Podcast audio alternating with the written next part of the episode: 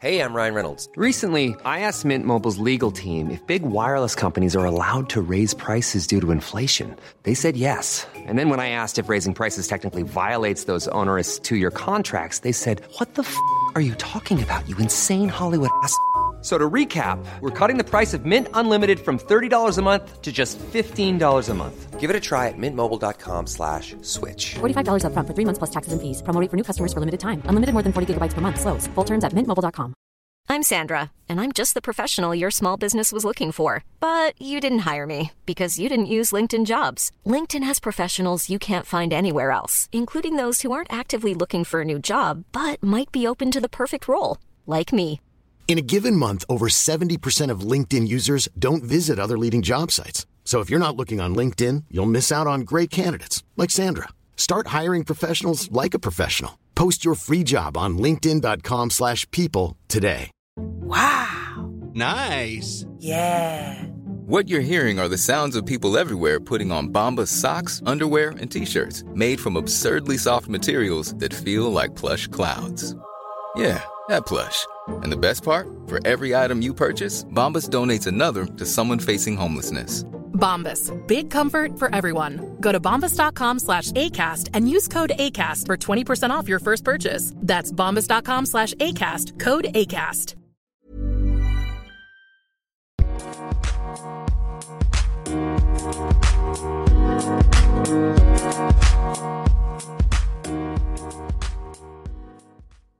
Bonjour et bienvenue dans ce nouvel épisode. Aujourd'hui, je reçois l'humoriste que je cite au minimum une fois par épisode. Je reçois un de mes humoristes préférés au monde. Je reçois Kyan Khojandi. Comment ça va ?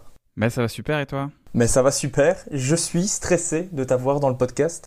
Ah ouais, à ce point-là, ouais, non, mais t'inquiète, tout va bien se passer. Je suis moi-même toujours un peu stressé quand euh, on lance un rec. Il y a toujours un moment donné où mon, mon estomac se contracte un peu. C'est un peu normal, hein, ça passe jamais de toute façon. Hein. On, on, on apprend à vivre avec, j'ai l'impression. Enfin, j'ai appris à vivre avec, mais ça passe pas. J'espère que j'apprendrai à vivre avec. Euh, en tout cas, que je progresserai dans ma maîtrise du stress. Je te le souhaite. Comment tu vas en ce moment avec euh, l'absence de la scène, tout ça ?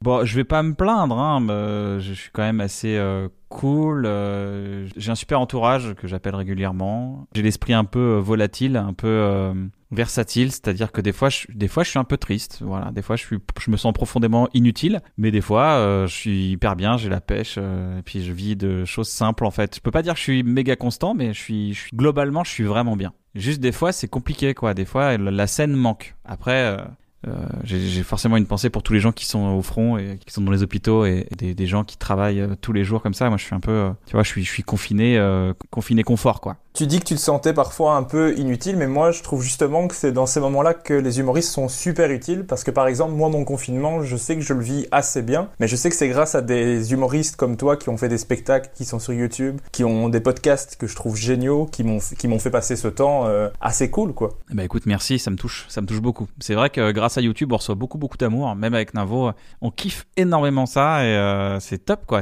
Il y a un retour incroyable, c'est une vraie chance. Mais en tout cas, merci beaucoup d'avoir accepté de faire le podcast avec moi. Et je voulais aussi te remercier parce que tu avais recommandé mon podcast dans Un bon moment. Il m'a fallu environ un an pour me remettre de cette information. Ouais, mais c'est normal. Moi, j'aime beaucoup les podcasts avec les humoristes. J'en écoute beaucoup. Il y en a plein. Et euh, on essaye de, de se comprendre nous-mêmes un peu. Pourquoi on a envie de faire rire les gens tout le temps. Donc, qu'est-ce qu'on a envie de dire et tout ça. Et je, je trouve ça intéressant. Donc, toujours important de mettre en valeur les, les autres. Bah, j'allais justement te demander si t'étais un consommateur de podcasts. Et toi, qu'est-ce que tu aimes dans le dans le podcast en général? Je suis pas un puriste du podcast en mode euh, le podcast ça doit être ça. J- juste, euh, j- je pense qu'il y, y a deux choses. Des fois c'est le propos et des fois c'est la nature des gens, tout simplement. Des fois c'est les invités. J'ai pas de, j'ai pas vraiment de ligne directrice par rapport au podcast. Je me dis pas ah le podcast ça doit être ça. Des fois j'écoute des trucs, ça me plaît pas, je zappe, euh, j'avance, euh, tu vois. C'est, enfin, j'ai, j'ai pas de ligne directrice dans le podcast que je veux écouter. Je, je donne chance à tout. Euh, je tape podcast des fois et j'écoute. Je fais ah, c'est pas mal. En ce moment j'écoute beaucoup euh, Étienne Klein, tu vois. J'écoute, euh, je, je m'inspire. Euh, quand quand je trouve ça chiant, bah je coupe. Je passe à autre chose. Le Floodcast me fait beaucoup rire euh, avec euh, Florent Bernard et Adrien Méniel. J'adore ça. J'adore, pendant que je fais un truc, j'adore écouter le Floodcast. Ça me fait marrer. Bah c'est, c'est un très bon podcast que je conseille à tous ceux qui vont écouter celui-ci. Mais tu as d'ailleurs, toi, ton propre podcast avec ton acolyte de toujours, Bruno Muschio, alias Navo, qui s'appelle bien sûr Un bon moment, avec trente-cinq épisodes entre janvier deux mille vingt et mars deux mille vingt et un, avec des invités, mais de malades. Florence Foresti, Cyprien, Pierre Cross, Roman Frayssinet, Thomas Vizel, Yassine Bellouz. Elle est venue d'où, toi, cette envie d'avoir ton podcast ? On voulait, euh, avec Navo, déjà... Euh... Alors, avant tout, j'ai de la chance d'être là dans des discussions avec des gens dont j'estime énormément le talent. Un jour, on était là, Roman était à la maison avec Navo, on tapait des barres, on a discuté pendant deux trois heures, on rigolait, on débattait et tout. Et je trouvais ça trop, trop intéressant. Je me dis, mais ça, c'est, c'est du contenu de ouf. Pour moi, ça, c'est génial. C'est que les gens écoutent ça parce qu'on tape vraiment des barres. Et puis, avec Baptiste, on tape des barres avec des gens, tu vois, on tape vraiment, vraiment des barres. Quand on a fait la spéciale Bloquée, bah, c'était histoire de partager aussi un peu cette, euh, cette effervescence qu'il y a quand tu mets euh, six auteurs dans, dans une même pièce. Je sais pas, je trouvais ça, je voulais partager ça et puis je cherchais un, un truc, un peu un format euh,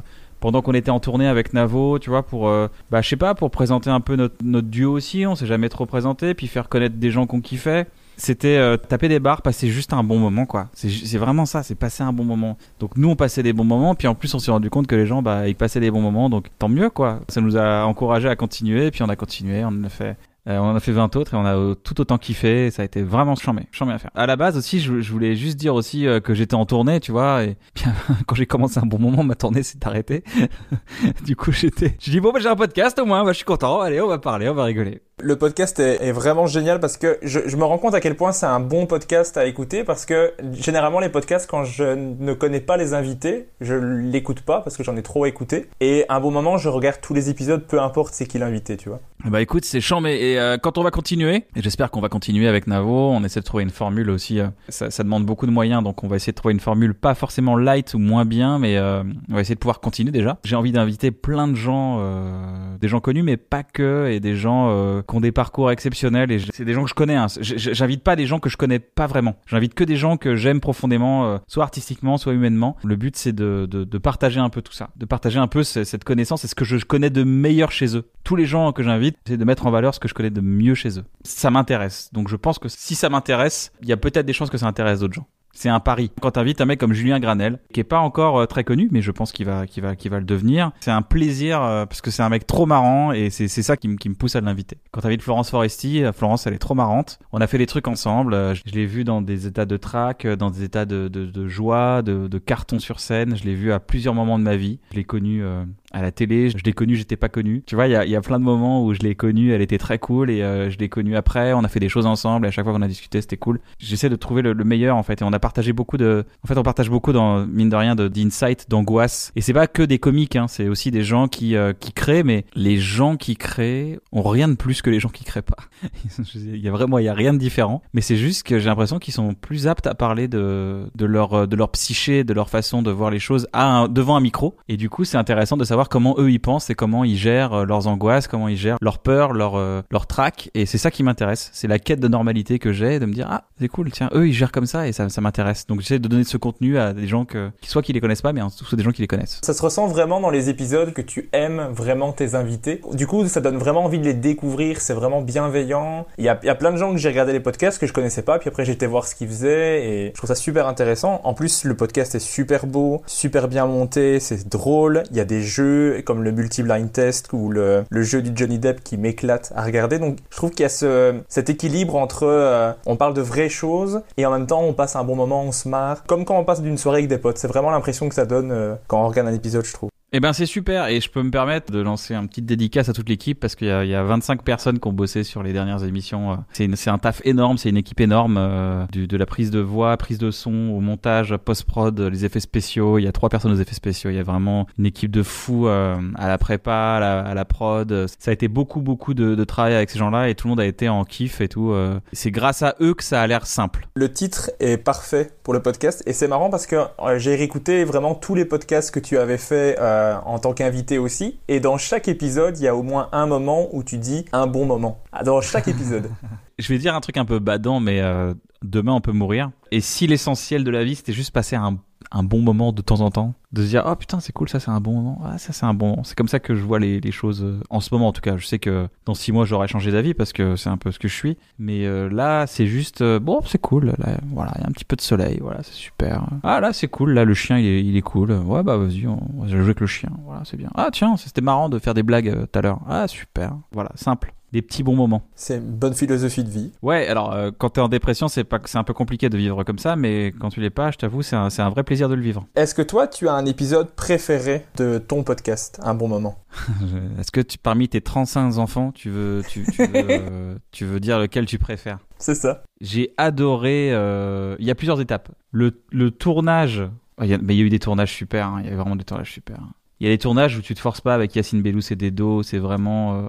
Je vais pas dire je me force avec les autres. Hein. Voilà, tu vois, voilà, voilà ce qui se passe quand on compare les autres. Mais en fait, eux, tu les laisses parler. Quand je dis tu te forces pas, c'est-à-dire que t'as rien à dire, quoi. Tu fais bonjour les gars et c'est parti. Tu n'as plus qu'à suivre leur folie. Avec Manu Payet, c'était vraiment drôle. Avec euh, avec Natou et euh, et Audrey Pirot et Cathy, on... j'étais parti sur un fil conducteur complètement explosé. On a parlé de nos, nos jeunesses. Avec Mister V, c'était excitant. Avec Big Flo et Oli, c'était une émission mais géniale à post-produire, c'est-à-dire à créer le rap qu'ils ont fait, euh, tous les trucs euh, derrière, tous les effets spéciaux. Des fois, il y a des effets spéciaux qui étaient géniaux. Non, genre, non, je peux pas te donner un préféré. Mais il y, y en a un qui est, un qui est énormément facile d'accès, celui avec Manu Payet, il est facile d'accès. Ouais, j'ai vraiment bien aimé cet épisode-là. Il est, il est rigolo et euh, voilà, il, tu, c'est, c'est très, c'est très marrant. Hein, je pense il est, il est très marrant, il est très accessible, tu vois. Et moi, par exemple, cet épisode-là, ça m'a fait redécouvrir Manu Payet. Et ben tant mieux. Ce, celui avec euh, Baptiste et, et Florent Bernard aussi, on a beaucoup rigolé. Oui. Moi, j'ai, j'ai vraiment, c'est une, mes deux préférés. Si j'ai pas réussi à choisir non plus, mes deux préférés, c'est celui avec Haroun. Je trouve ça génial parce qu'on le voit jamais. Dans des interviews, dans des podcasts, il se fait assez rare, il est assez discret. Et donc, c'était vraiment cool de l'avoir et de, de discuter avec lui. Je, je trouvais l'épisode vraiment, vraiment intéressant. Et l'épisode avec Thomas Vizel. Oui, c'était bien ça aussi. C'était, c'était cool de pouvoir parler de, de, de son fonctionnement, de sa psyché. C'était hyper intéressant. Et Haroun, très posé aussi, euh, très, euh, très intelligent. Beaucoup d'intelligence. C'était chouette parce que je trouvais qu'il avait une vision différente des, des autres. J'ai, il a dit des choses que j'avais jamais entendu personne dire avant. Quand il dit que, par exemple, pour lui, c'est bon d'avoir un plan B. Par exemple, il, il conseillait aux jeunes, aux jeunes humoristes de garder un plan B. J'avais jamais entendu ça avant. Bah oui, c'est vrai, ouais, c'est vrai. Même gardez votre plan A parce que votre plan A, c'est le, c'est celui qui vous fait bouffer, quoi. Et euh, le plan B, euh, tu vois, je sais que Kheiron, il est en mode euh, pas de plan B. Il a toujours dit, moi j'ai pas de plan B, moi. C'est voilà, c'est parti. Le jour où j'avais plus plus de plan B, ça y est, c'est, j'étais parti dans, j'étais à fond. Je sais plus, c'est Florence Foresti qui a été graphiste pendant très longtemps et elle jouait sur scène et elle était encore graphiste le, le, de jouant. Elle, elle a même fait des affiches pour d'autres humoristes. Euh... Oui. Mais voilà, c'est les deux épisodes qui m'ont marqué le plus, mais je pense que c'est énormément lié déjà au fait que j'adore ces deux humoristes-là et que ça parlait essentiellement stand-up, donc j'étais vraiment euh, le public cible. Ah bah super, bah, ça me touche. C'est, c'est le podcast du compliment, hein, donc je vais t'en faire plein. Ah bah écoute, ça, c'est parti, ça s'appelle un, une heure de compliment. Souvent dans les podcasts, tu dis un compliment, c'est un peu comme un massage, mais là c'est une semaine de spa, mon podcast. Ouais, c'est exactement ça, c'est vrai. Ce vingt-trois avril, tu seras dans une émission qui s'appelle LOL sur Prime Vidéo. Ouais, ouais, ouais.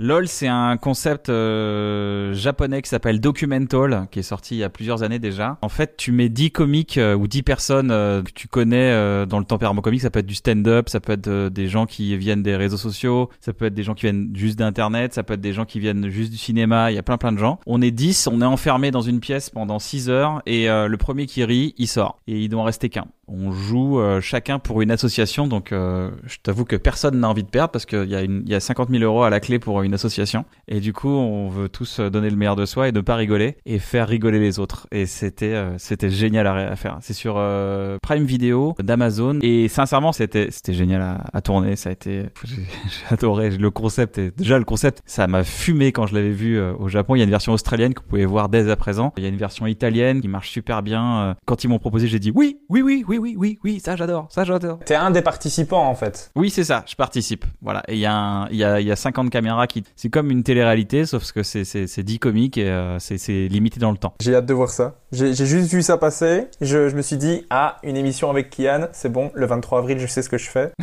Ah, mais franchement, c'est, c'est très réussi. J'ai vu les trois premiers épisodes, c'est très réussi. Je me suis donné à fond, hein. j'ai écrit, j'ai écrit à fond, j'ai préparé, j'ai préparé de dingue. J'ai écrit avec Florent Flaubert, Florent Bernard, j'ai écrit avec Freddy Gladieux, j'ai écrit avec Navo, on a préparé ça pendant pendant deux trois semaines. Je suis arrivé là-bas, j'étais mais rempli de roquettes. tu vas tu vas pas me le dire bien sûr, mais est-ce que tu gagnes au final? Je peux pas dire ça. Comme Koh-Lanta, je peux rien dire. J'aurais pas cet exclu là. Ah dommage. Comme maintenant on est revenu un peu sur ton actualité euh, du moment, dans le podcast, et comme tu l'as déjà écouté, tu sais que j'aime remonter le temps avec mes invités. Donc j'aimerais revenir à ton enfance. Donc toi tu es né le vingt-neuf août mille neuf cent quatre-vingt-deux à Reims, d'un père iranien, d'une mère française. Tu as grandi à Val-de-Murigny. Moi ce qui m'intéresse, ce serait de savoir est-ce que tu étais déjà quelqu'un de drôle enfant? Alors, oui, oui, oui, j'ai souvent fait des blagues, beaucoup, beaucoup. J'étais farceur, j'étais un gros farceur. J'étais marrant à la récré J'ai une amie qui m'a dit récemment, Kyan, tu te rappelles, un jour il y avait de l'orage, on était tous sous le préau, et t'as dit, venez tous, je vais vous raconter une histoire, et tu nous racontais des histoires, donc j'inventais des trucs. Des fois j'étais un peu mythomane quand j'étais gamin, donc j'inventais des faux trucs, où je me disais que c'était des vrais trucs. J'ai eu un premier rôle de pièce de théâtre en C M deux, je crois, et, et les gens tapaient des barres dans la salle, c'était une comédie. Puis j'ai, après, j'ai jamais lâché le théâtre, je faisais des blagues avec mon, avec mon alto, mon violon. J'ai toujours été un, un peu marrant. Et je me suis beaucoup cherché. C'est, c'est une recherche, hein, l'humour, hein. C'est, c'est faire des bides, c'est, c'est avoir des succès dans une conversation, c'est, c'est plein de choses, mais je me suis beaucoup recherché très vite dans l'humour. Et je me suis beaucoup trouvé, en fait. Je me suis, c'est là où je me suis dit, putain, on peut vraiment exister en faisant rire les gens. Il y avait un désir d'existence. Est-ce que tes parents, eux, étaient des gens drôles ? Euh, mon père était très marrant. Ma mère, oui, elle rigolait beaucoup. Mais mon père était marrant dans le sens, il racontait des blagues à table. Tu sais, euh, chez les Iraniens, alors je sais pas si c'est tous les Iraniens, mais vu qu'on était dix-huit, bah, dans le salon, on mettait une grande nappe par terre et il y avait dix-huit assiettes et euh, il y avait quatre fois chaque plat et chacun se servait. C'était, le salon était rempli et on mangeait par terre. Et mon père racontait beaucoup d'histoires et il faisait marrer les gens et il avait toujours cet humour que je, je, je comprenais pas vraiment, mais euh, je, il parlait iranien, tout ça, je, je parle iranien, mais il, il avait des trucs qu'il racontait et je comprenais que le flow était marrant, tu vois. Donc en fait, je suis juste le fils de mon père, en fait, tout simplement. Il était surtout euh, très fan euh, de Nulle part ailleurs, euh, des Guignols. Il était très fan de ce qui se faisait, tu vois, des auteurs euh, fin des années quatre-vingt-dix, début deux mille sur Canal, Édouard Baird, Jamel, euh, Poulvorde. Il était très fan de ça, de Antoine de Caunes, de Garcia. Tu vois, il regardait ça tous les soirs. Il adorait parce qu'il sentait qu'il y avait une, il y avait une, une liberté de ton et une bonne humeur. Donc euh, moi, après, j'étais biberonné à ça. Mais j'allais justement te demander, est-ce que vous regardiez des spectacles à la télé des humoristes ou est-ce que vous alliez en voir ? J'allais jamais au théâtre quand j'étais gamin, j'y allais que avec l'école et mon père était pas du tout un mec euh, sorti culturel. C'était plus un mec à la maison devant la télé. Ma mère était plus on va au musée, elle adorait les musées, mais moi ça me faisait un peu chier, je t'avoue. Je pense qu'il faut avoir un peu de maturité pour... En tout cas pour moi, j'ai eu besoin d'un peu plus de maturité pour comprendre l'art. C'est comme comprendre la philosophie à dix-sept ans, j'étais pas prêt. Là maintenant je commence à comprendre ce qu'ils racontent les gars. Ma mère était plus culture, euh, art, euh, peinture, ce qui n'était pas mon truc. Et mon père était plus euh, les blagues à la télé. Et j'ai fait mes premiers sketchs, j'avais quinze ans avec une webcam et je lui disais « Tiens, regarde » et puis on tapait des barres, on rigolait. J'avais une webcam, donc je faisais tous mes plans avec la webcam, mais les, les, les gens de ma génération euh, qui ont connu euh, une webcam branchée au-dessus de l'écran, euh, enregistraient des vidéos, des conneries. Euh... Bon, pourquoi les gens de ma génération où il y a des webcams maintenant, je suis con. Hein. Mais avant, c'était un peu le truc spécial, quoi. C'était la seule caméra que t'avais, quoi. Donc t'enregistrais tout depuis ton ordinateur. Avant, maintenant, les gens, ils enregistrent aussi des trucs depuis leur téléphone, mais avant, il y avait que la caméra, elle était que sur l'ordinateur. Et du coup, on enregistrait des, des, des sketchs avec mon frère, on faisait des trucs. C'était assez marrant. Tu as fait ta première scène en C M deux, donc c'est la, c'est la cinquième primaire euh, pour les Belges qui écouteront. C'est ça. Tu avais d'ailleurs le premier rôle. Oui, c'est ça, premier rôle, ouais. C'est fou quand même. J'ai, j'ai dû lever la main, j'ai passé le casting et ils m'ont dit d'accord, vas-y, c'est parti. Je me dis, mais comment j'ai appris tout ce texte ? C'était fou, ouais. Mais je me rappelle avoir eu un trou sur scène et j'avoir dit, bon, j'ai un trou, il faut que quelqu'un me donne mon texte. Et les gens ont éclaté de rire. J'ai entendu qu'au collège, au lycée et même après à la fac, tu faisais les ateliers, tu faisais les stages de théâtre, mais c'était pas concevable pour toi que ce soit un métier. Ouais. Pourquoi ? Qu'est-ce qui faisait que c'était pas concevable pour toi ? Je sais pas, c'est une pensée limitante. C'est une pensée où tu te dis euh, bon bah moi je suis là, mais ça peut pas aller plus loin. Ça peut pas. Euh... Il y a toujours une part de. J'ai vécu moi l'école comme une pénibilité. C'est quelque chose de très personnel. Après l'école, chacun la vit comme il veut. Enfin les, les devoirs, les trucs comme ça. J'ai jamais fait mes devoirs en, en vingt ans. J'ai, t- j'ai toujours survécu. Alors avec une boule au ventre tous les matins pour pas me faire interroger. Ça me stressait. J'ai jamais aimé les deadlines de devoirs. Par contre, euh, je m'amusais vraiment là-dedans et je me disais, j'avais accepté. En fait, comme si j'avais accepté que la, la vie, c'était une forme de pénibilité, que c'était le standard et que l'amusement, c'était l'exception. Donc, j'ai pas conçu, j'ai pas su m'écouter tout de suite. Alors, j'ai, je l'ai fait à vingt-trois ans, ce qui est quand même relativement jeune. Mais euh, j'ai pas su écouter et entendre tout de suite qu'il fallait que j'aille vers l'amusement et, et non pas vers euh, la pénibilité. Et le droit, c'était cool, c'était sympa quand je suis allé à la fac. Mais j'ai fait le, le, le seul moment que je kiffais, c'était l'atelier théâtre, quoi. Et j'étais, euh, j'avais des bonnes notes, quoi. J'avais des dix-huit, des dix-neuf. Donc je me disais, mais euh, si toutes les matières pouvaient être le théâtre et la prise de parole en public, bah, c'est cool. Alors j'aurais dix-neuf de moyenne. Je serais, je serais pas un gars médiocre et euh, je serais jamais un redoublant ou un, ou un mec qui passe en rattrapage tout le temps. Et j'ai pas su, euh, j'ai pas su penser ça de moi-même. C'est quand j'ai rencontré le théâtre à Paris que je me suis dit, oh, waouh, ah ouais, on peut faire un métier et c'est génial. C'est là que j'ai réalisé. Mais de moi-même, j'ai pas réussi à comprendre. Mes parents étaient très genre, bon, bah maintenant tu vas devenir avocat parce que je pense que fils d'immigré, tu vois, c'est cool d'avoir un, un statut social, genre médecin ou avocat. Bah, mon père est, est venu, tu vois, il a un peu sacrifié sa vie. Il y a un peu ça, il y a un peu le goût du sacrifice quand les gens, ils te. Surtout, les, je, je pense que c'est un truc d'enfant d'immigré, peut-être. Peut-être que je parle, je dis de la merde pour les autres, mais, mais il y a un côté, euh, on compte sur vous pour monter l'échelle sociale, quoi. Il y a peut-être un truc comme ça. Alors, ma mère était Ma mère était juriste, donc après, tu vois, elle, a, elle était pas avocate, donc elle s'est dit, tu vois, ce serait cool que le fils devienne avocat. Donc, euh, je pense qu'il y avait, il y avait aussi, les, les, tu vois, le, l'aspiration à ça. Donc, grosse déception de mon père quand, quand je lui ai dit que j'allais faire du théâtre à Paris. Est-ce que tes études de droit, ça t'a quand même apporté quelque chose ? Ouais, grave. La concision. En droit, c'est simple, t'as la moyenne. En tout cas, dans la fac où j'étais, t'as la moyenne, t'as dix sur vingt si tu mets juste une introduction et un plan. Si t'as les idées, t'as la moyenne. C'est cool. Ça, ça t'évitait le, le blablatage. Moi, je sais pas toi, mais moi, quand il y avait... Il y avait une nana, elle s'appelait Astrid. Quand j'étais au collège, elle arrivait. Quand elle avait fait, tu sais, les rédactions que tu devais faire à la, à la maison, tu sais, les, les, les... Comment ça s'appelle déjà ? Mais tu sais, t'as, t'as, des, t'as des devoirs à faire où tu dois faire... Tu dois parler d'un thème, d'un sujet ou un truc de philo. Tu dois le rendre à la prof. Elle avait quatre copies doubles. Moi, j'arrivais même pas à faire une copie double. Elle avait six pages, huit pages. Moi, j'étais là, genre, avec mes deux pages, même pas vers, recto verso. J'étais là, genre, bah, j'ai rien à dire. Et en droit, on t'apprend, euh, on te dit, non, mais euh, là, ton paragraphe, là, ça pourrait tenir en une phrase. Tu dis, ouais, mais alors pourquoi t'écris pas une phrase ? Pourquoi tu nous fais du blabla ? Et je fais, ah ouais, ok, cool, bah, bonne nouvelle. Et en fait, en comédie, c'est un vrai, euh, c'est un vrai conseil parce que si ta vanne, tu peux la faire en, en moins de mots, bah, fais-la en moins de mots. Construis ta phrase, construis bien ta prémisse. Et après, ta phrase, tu l'as fait, et ta punch, elle est là, et ta, ta, ta chute, et c'est tout, quoi. Et euh, ne, fais-le en moins de mots possible. Et, et puis, un jour, bah, tu, tu, toi, tu travaillais dans, dans le magasin de tapis de ton père, et tu regardais le D V D du spectacle de Franck Dubosc. Et pour la première fois, tu te dis, mais c'est possible, en fait. Lui, il a bien dû commencer quelque part, et ça t'a, ça t'a ouvert cette possibilité-là. Mais j'ai envie de savoir pourquoi ce, pourquoi ce spectacle-là en particulier, parce que t'étais, t'étais déjà quelqu'un qui consommait de l'humour apparemment. Ouais, ouais, ouais, mais c'est parce que c'était une réédition, c'était une réédition, c'était son spectacle, je vous ai pas raconté, mais au Zénith, avec vingt minutes de sketch en plus, et je me suis dit, ah, il a évolué, parce qu'on le voyait vraiment évoluer, Franck, on l'a vu devenir une star. Moi, je l'ai vu dans une interview sur France cinq à l'époque, il était là genre, alors, vous commencez ? Il fait, ouais, bah ouais, j'ai un spectacle, il, il était un peu bégayant, tu vois, il était marrant, je l'avais connu dans les annonces d'Elie Semoun, d'ailleurs, si vous regardez les annonces d'Elie, euh, il y a Franck Dubosc, hyper jeune à côté, enfin hyper jeune, il était déjà, il avait déjà la trentaine je crois, et je vois euh, Franck arriver au Zénith, quoi. Je me dis mais en fait il y a une évolution, en fait c'est pas déjà une star, et donc du coup j'étais là genre ah ouais il, il a évolué, et il racontait qu'il il, il avait commencé ses sketchs, c'était euh, euh, Mousse Diouf qui avait dit que Franck venait euh, tout, toutes les semaines au Réservoir, la salle qu'il tenait, et il venait faire un sketch par semaine et, euh, et il testait quoi, et je me dis ah en fait ça existe, en fait on peut débuter en humour, on n'est pas tout de suite une star, ça m'a créé la case. Ah, en fait, on peut être débutant en humour. On peut évoluer ensuite et devenir quelqu'un de, de, de, de fort ou pas. Est-ce que toi, tu avais ce truc de euh, ça a l'air génial, mais moi, je suis pas capable de le faire. Est-ce que toi, tu avais cette pensée limitante-là ? Non, non, non, non, non. Je, je me suis jamais dit que j'étais pas capable de le faire, mais pour rien au monde. J'ai jamais, jamais dit ça, je suis pas capable de le faire. Je me suis reposé la question, est-ce que tu as envie de passer les quatre prochaines années ou cinq prochaines années à ne faire que ça pour maîtriser le délire ? Je n'ai aucun problème à me dire, bon, tu sais quoi, je vais. Avec le, le, le, la musique classique, c'est vraiment euh, dix ans de travail pour un son passable pour faire du violon. Et c'est, c'est, c'est hyper frustrant. Le skate, c'est hyper frustrant. J'ai fait du hip-hop, c'est hyper frustrant. Faut beaucoup d'années avant de, de commencer à faire un truc un peu cool. Euh, le stand-up, euh, c'était parti, ou le théâtre, euh, tu vois, j'avais déjà fait trois ans de cours Simon. Je dis, allez, c'est parti, on y va. J'ai jamais eu de limite à me dire, euh, je suis pas capable. Le seul truc que je me dis, c'est, est-ce que tu as vraiment envie pour passer les cinq prochaines années à plonger là-dedans, quoi ?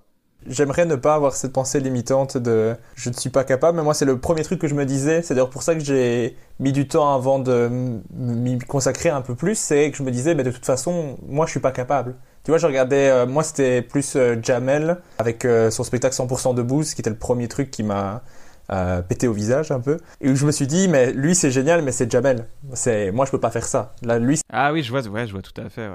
Tu vois, parce que lui c'est vraiment une, une bête de scène, tu vois, on, on, il est fait pour ça. Bah ouais, ouais. Après, ça m'a aidé de voir des gens après qui sont moins bêtes de scène, qui sont plus tranquilles, plus réservés, comme euh, Yassine Bellouz euh, ou toi. Moi, c'est, c'est des gens comme, comme toi qui m'ont fait me dire « Ah, en fait, ben lui, il, il est stressé aussi, c'est possible. » C'est des gens comme, comme toi qui en parlent et qui disent ben « Moi, les, les premières années de stand-up, c'était dur. »« Ah, c'était dur pour lui aussi ?»« Mais c'est pas possible, c'est, c'est Kyan Khojandi. » J'ai eu des moments... Euh, fou. J'étais tellement stressé, euh, ouais, euh, c'était, euh, c'était compliqué quoi de monter sur scène. Je, je passais des, des insomnies avant de monter sur scène. J'avais joué mon spectacle à un moment donné au Montmartre-Galabru. Euh, c'était le samedi à dix-huit heures, il n'y avait déjà personne. Donc déjà, de jouer devant personne, c'était pas ouf. Mais en plus, les trois jours avant, j'étais en mode « Ouais, si je fais une angoisse sur scène, ils vont dire quoi les gens ?» Ils étaient quatre J'étais là, genre, j'étais en mode, ouais, mais si je fais une angoisse, ils vont m'en vouloir et je peux pas, il faut que je sois infaillible. Non, non, non, non, non. En fait, en faisant ça, tu crées des angoisses. Quand t'es sur scène, tu te dis, bah ouais, tu dois être, tu dois être infaillible. Ouais, moi, j'ai souvent cette peur, c'est de, de, de perdre mes moyens et de commencer à pleurer sur scène. Ah ouais? Depuis que j'ai commencé à faire du stand-up, c'est le, le truc qui m'angoisse le plus. Mais parce que je faisais ça en, quand je faisais une présentation orale à l'école. Qu'est-ce qui se passerait si tu pleurais sur scène? Sincèrement, va au bout. C'est Navo qui me fait un exercice de pensée. Il me dit, bah non, va, va dans le pire des choses. Voilà, t'es sur scène et tu pleures. Il se passe quoi? Déjà des gens qui se foutent de ma gueule, probablement. Pourquoi ils se foutent de ta gueule? Ah, les gens, ils vont, ils vont pas se foutre de ta gueule, ça c'est sûr. Ils vont dire, mais bah, qu'est-ce qui se passe? Mais imagine, toi, t'es, t'es dans la salle, tu vois quelqu'un pleurer sur scène. Tu vas dire, ha ha, ah, l'air con. Ah, il pleure. Oh, le bébé, regardez, filmez-le, mettez-le sur Insta. Non, tu vas dire, bah, qu'est-ce qui se passe? Si quelqu'un tombe à côté de toi, tu vas, tu vas le laisser tomber ou tu vas le rattraper par réflexe? Bah, par réflexe, tu vas le rattraper. Quand c'était en secondaire que je, je faisais une présentation orale et que je pleurais, on s'est bien, bien foutu de ma gueule quand même. Ah ouais? Après, j'ai pleuré après le titre, hein, donc j'ai pas mis longtemps à commencer à faire une angoisse devant, devant tout le monde, tu vois. Les gens qui, les gens qui se moquent de toi parce que j'ai l'impression qu'ils se valorisent en disant « Ah, t'as vu, t'as fait ça », alors que moi non, tu vois, alors que, tu vois, il y a un côté... Euh... Non, non, non, quelqu'un qui fait une panique, même quelqu'un qui fait un bide, il n'y a pas plus précis qu'un humoriste, un mec qui monte sur scène pour se dire « Bah, je sais exactement ce qu'il vit, on va, je vais pas me moquer de lui, je vais pas le juger ». Ah ouais, putain, c'est fou, ils ont fait ça, mais c'est méchant. Dans une école, il y a un côté euh, ah bah voilà, ah bah voilà, tu vois, ils te connaissent un peu avant, donc ils, tu vois, il y a un côté euh, pff, ouais, bah c'est les groupes, hein. Encore une fois, c'est les groupes, hein. Si le groupe avait décidé que c'était touchant, bah ça aurait été touchant que t'aies eu ton trou ou que tu, tu te sois mis à pleurer. Oh la vache, c'est... ouais. Voilà. Comment mettre l'ambiance dans son propre podcast, Régis? Non, non, mais c'est, c'est, c'est, c'est, euh, c'est, c'est, c'est, c'est dramatique. De... Il y a, tu vois un mec trébucher, alors euh, voilà, c'est marrant de, de, voir, de voir des imperfections, mais c'est, c'est, mais c'est pas... Le mec, il est en, il est en bas de trip, tu te fous de sa gueule. Je fais, ah... En tout cas, entendre des gens qui, comme toi, disaient euh, « Moi, je suis stressé, moi, j'ai eu des peurs, j'ai eu des angoisses » et tout ça, moi, ça m'a, ça m'a aidé à me dire, mais en fait, essaie, t'as envie de le faire. Tu vois ce que je veux dire? Ouais, je vois. De toute façon, c'est plus fort que toi. Hein. C'est... Si t'écoutes la peur, tu le fais pas, mais t'écoutes un truc au fond de toi qui te pousse à le faire. C'est assez étrange. Il hein. n'y a pas une voix qui te dit fais-le, mais t'as une voix qui te dit le fais pas. Mais tu le fais quand même. Donc il y a un côté, genre, c'est, c'est, c'est... t'es fait pour ça, quoi. Il faut y aller. Mais c'est quoi alors les trucs que t'as trouvés pour, euh, pour justement gérer tes angoisses? À part de... de faire, en fait. De faire néanmoins. Tu vois ce que je veux dire? De... Il faut... faut que ça passe. Il faut... faut tenter. Et, euh... et à... à force de pratique, ça, ça se passe mieux. Tu vois, et je commence à prendre des automatismes et tu vois que ça, ça se passe mieux, donc tu as moins de stress. Qu'est-ce que tu penses que je devrais faire? Je sais pas, non, non, mais c'est, c'est vraiment un parcours à chacun, quoi. Il y en a qui picolent, il y en a qui prennent des médocs, il y en a qui, qui font de la méditation, il y en a qui font le vide, il y en a qui, qui ont besoin de faire des vannes, il y en a qui, qui s'excitent en coulisses, il y en a qui font du sport. Il faut se méfier, de, se méfier des... Euh, des gris-gris parce qu'un jour tu les as pas tout le temps, quoi. Alors quand t'as un petit gris-gris, c'est genre regarde, c'est ma petite souris, je l'ai avec moi tout le temps, c'est une petite souris en mousse, je la kiffe. Alors c'est cool, mais faut faire attention aux... J'ai vu beaucoup d'artistes avoir des mécanismes de rituel, c'est-à-dire qu'avant de monter sur scène, ils sont là, il faut qu'ils fassent ça, ils commencent à se dire bon bah une fois que ça s'est bien passé, bah je vais refaire ce que j'ai fait avant, comme ça ça va bien se passer pareil, tu vois. Et vu qu'on n'est jamais dans le même état pareil, c'est euh... c'est euh, Cyrus North qui m'avait euh, dit ça, le, le, le, le youtubeur, il m'avait dit on est inconstant.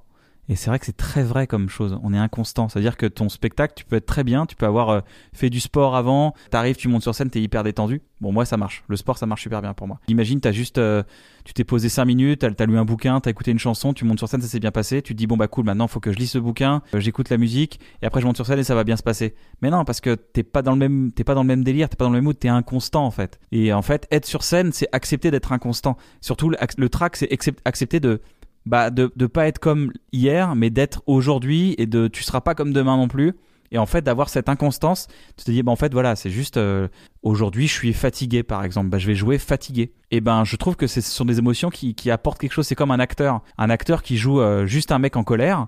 Les Américains font souvent ça. Ils, ils, ils disent, euh, je crois que c'est, alors, je vais, je vais dire des bêtises, j'ai pas envie de dire des bêtises, mais je crois qu'il y a des méthodes d'acting qui disent, sers-toi de ce que tu as sur l'instant. Par exemple, si t'es en colère, tu dois te, te faire une déclaration d'amour. Et eh ben tu fais ta déclaration d'amour et il y a toujours ce fond de, pas de colère, mais ce fond un peu de tension qui va donner un peu de profondeur à ta déclaration. Et en fait, elle aura pas genre oh je t'aime, c'est génial. Elle aura une petite profondeur, une deuxième couche de complexité. Et je trouve ça cool en fait quand t'es un humoriste de dire bah là en ce moment là, j'ai... moi ça arrive de, ça m'arrive de jouer, de monter sur scène et d'être un peu épuisé et de dire bah je vais pas faire le mec en forme, je vais juste accepter que je suis épuisé et de jouer. C'est Mathieu Chédid qui m'a donné ce conseil. Il m'a dit bah joue dans l'état dans lequel t'es. Et euh, c'est comme ça que tu vas donner ton concert ou ton, ton spectacle. Joue dans l'état. Voilà, si t'es stressé, eh ben dis-toi, bah ouais, je suis un peu stressé, accepte-le. C'est comme ça. Fais pas le mec pas stressé. C'est le pire moyen de, de lutter contre un truc qui est, qui est impossible à gérer réellement, à part la respiration, bien sûr. Faut pas non plus dire aux gens, je suis stressé, au revoir, tu vois. Parce que quand même, t'as un spectacle à donner, mais il y a tellement une abnégation de soi à ce moment-là. Il me dit, bah accepte, accepte. Si t'es, si t'es là, t'es, t'es un peu fatigué, bah tu vas être fatigué, mais vu que t'es inconstant dans cinq minutes, bah tu verras, tu seras moins fatigué, ça se trouve. Ça m'est déjà arrivé dans, dans des spectacles, quand tu fais une heure et demie de spectacle, bah au bout de quarante minutes, tu dis, oh, pff, j'ai la flemme là, j'ai plus de voix, j'ai plus rien, j'ai plus envie. Et hop, au bout de dix minutes, ça repart. Donc quand t'as appris que c'est du long courrier, qu'il y a des moments t'es, t'es, que t'es inconstant et que tu l'acceptes, et ben ça, ça passe beaucoup mieux. Et ça passe avec beaucoup moins de jugement et beaucoup moins de, d'angoisse qui se déclenche. J'ai toujours, hein, j'ai toujours la peur que l'angoisse se déclenche. Moi, les, j'ai déjà joué, les gens étaient morts de rire et j'étais terrifié d'angoisse, quoi. J'avais des fourmis, j'avais envie de mourir. J'avais vraiment envie de mourir. J'étais genre, ah, je vais mourir. Je, les gens, ils rigolaient et plus je rigolais, je suis plus, ah, plus je vais mourir. T'as une dichotomie puissante comme ça et les gens, ils disent, c'était cool, on a bien rigolé. Je dis, putain, moi, j'étais terrifié. C'est ça que des, des fois t'es, t'es tellement stressé, je sais pas toi si au, au début t'avais ça, c'est que t'es tellement stressé que tu prends pas tellement beaucoup de plaisir même si ça se passe bien. Ah ouais, tu prends même zéro plaisir. Tu dis, mais je prendrai jamais de plaisir. Il y a des gens qui, qui prennent très peu de plaisir. Le, le vrai plaisir de la scène, c'est l'après-scène pour moi. C'est quand t'as tout donné, que t'étais vraiment au service du spectacle, t'as kiffé, t'as pris des moments de kiff, mais le vrai kiff c'est après, quand tu te poses. Moi, le vrai kiff, quand j'ai joué à une bonne soirée à, à l'Européen tous les soirs, c'était manger ma pomme avec mon yinche dans la, dans la coulisse après, enfin, dans la loge après. Ça, c'était mon pur plaisir. C'est-à-dire, j'ai adoré jouer avec les gens, il y avait une énergie folle, c'était génial. Et le moment où c'est arrêté, t'es dans un état, mais de plénitude. Comme après une séance de sport. En fait, il y a des moments, t'étais cool, il y a des moments, c'était un peu plus dur, mais t'as donné, t'as donné, t'as donné, t'as donné, t'as tellement donné qu'il y a une sorte de satisfaction à l'avoir fait, mais pfff, c'est, c'est mieux que tout. C'est très plaisant hein, sur l'instant, hein. Je dis pas que c'est chiant, euh, c'est pas une contrainte, hein. C'est juste que c'est juste que t'as tellement donné qu'à à la fin il y a une satisfaction et cette satisfaction c'est c'est c'est c'est mieux que tout, mais moins bien que la crème euh, chantilly. Je vais revenir un peu euh, sur ton parcours parce qu'on a un peu quitté mon fil conducteur, mais ce n'est pas bien ouais. grave. Mais donc tu tu vois ce spectacle de Franck Dubosc et après c'est je pense que t'as passé un, un concours pour faire une publicité d'une marque de boisson que t'as perdu en finale. Comment t'es au courant de ça ? Attends, comment t'es au courant de ça ? Je l'ai dit ça ? Yes, j'ai un choc mental. Yes. Putain, je l'ai, j'ai, je l'ai vraiment dit euh, une fois alors. Hein. Vraiment, je l'ai pas dit souvent ce truc-là. Quand je te dis j'ai tout écouté, j'ai tout écouté. Hein. Ouais, je vois ça. Ouais, ouais, j'ai fait bah ouais, j'ai fait un casting, j'ai perdu et je me suis dit putain, j'ai perdu parce que j'étais pas assez formé. Donc je vais me former. Et du coup, bah il y a ton ami Albert qui était au cours Simon à ce moment-là, qui t'encourage à venir voir. Lui, il te conseille de venir au cours Simon et tu présentes le texte Le Chêne et le Roseau. Putain, bravo, hein. Et c'est des recherches euh, bien faites. Comment ça se passe pour toi ce premier jour au cours Simon ? Bah, c'est chambé, c'est, c'est juste euh, la rencontre d'une vocation, quoi. C'est, c'est la rencontre d'un quotidien, pas d'une vocation, d'un quotidien de dire ça. Ça va être mon quotidien. Je vais, j'ai tellement tapé des barres, j'ai envie de taper des barres tous les jours. Tu vois, ce côté genre, bah maintenant je vais plus choisir la pénibilité, choisir le plaisir. Et ben, j'ai choisi le plaisir. Attends, on va, on va lire Le Chêne et le Roseau. Ça te dit ? Il est très court, hein, c'est un petit poème. Ouais, vas-y. Alors, Le Chêne et le Roseau, Jean de La Fontaine. Le chêne, un jour, dit au roseau, vous avez bien sujet d'accuser la nature. Un roitelet pour vous est un pesant fardeau. Le moindre vent qui d'aventure fait rider la face de l'eau vous oblige à baisser la tête. Cependant que mon front, au Caucase pareil, non content d'arrêter les rayons du soleil, brave l'effort de la tempête. Tout vous est aquilon, tout me semble zéphyr. Encore si vous naissiez à l'abri du feuillage dont je couvre le voisinage, vous n'auriez pas tant à souffrir. Je vous défendrais de l'orage, mais vous naissez le plus souvent sur les humides bords des royaumes des vents. La nature envers vous me semble bien injuste. Votre compassion, lui répondit l'arbuste, part d'un bon naturel, mais, mais quittez ce souci, hein. Les vents me sont moins qu'à vous redoutables. Je plie et ne romps pas. Vous avez jusqu'ici, contre leurs coups épouvantables, résisté sans courber le dos.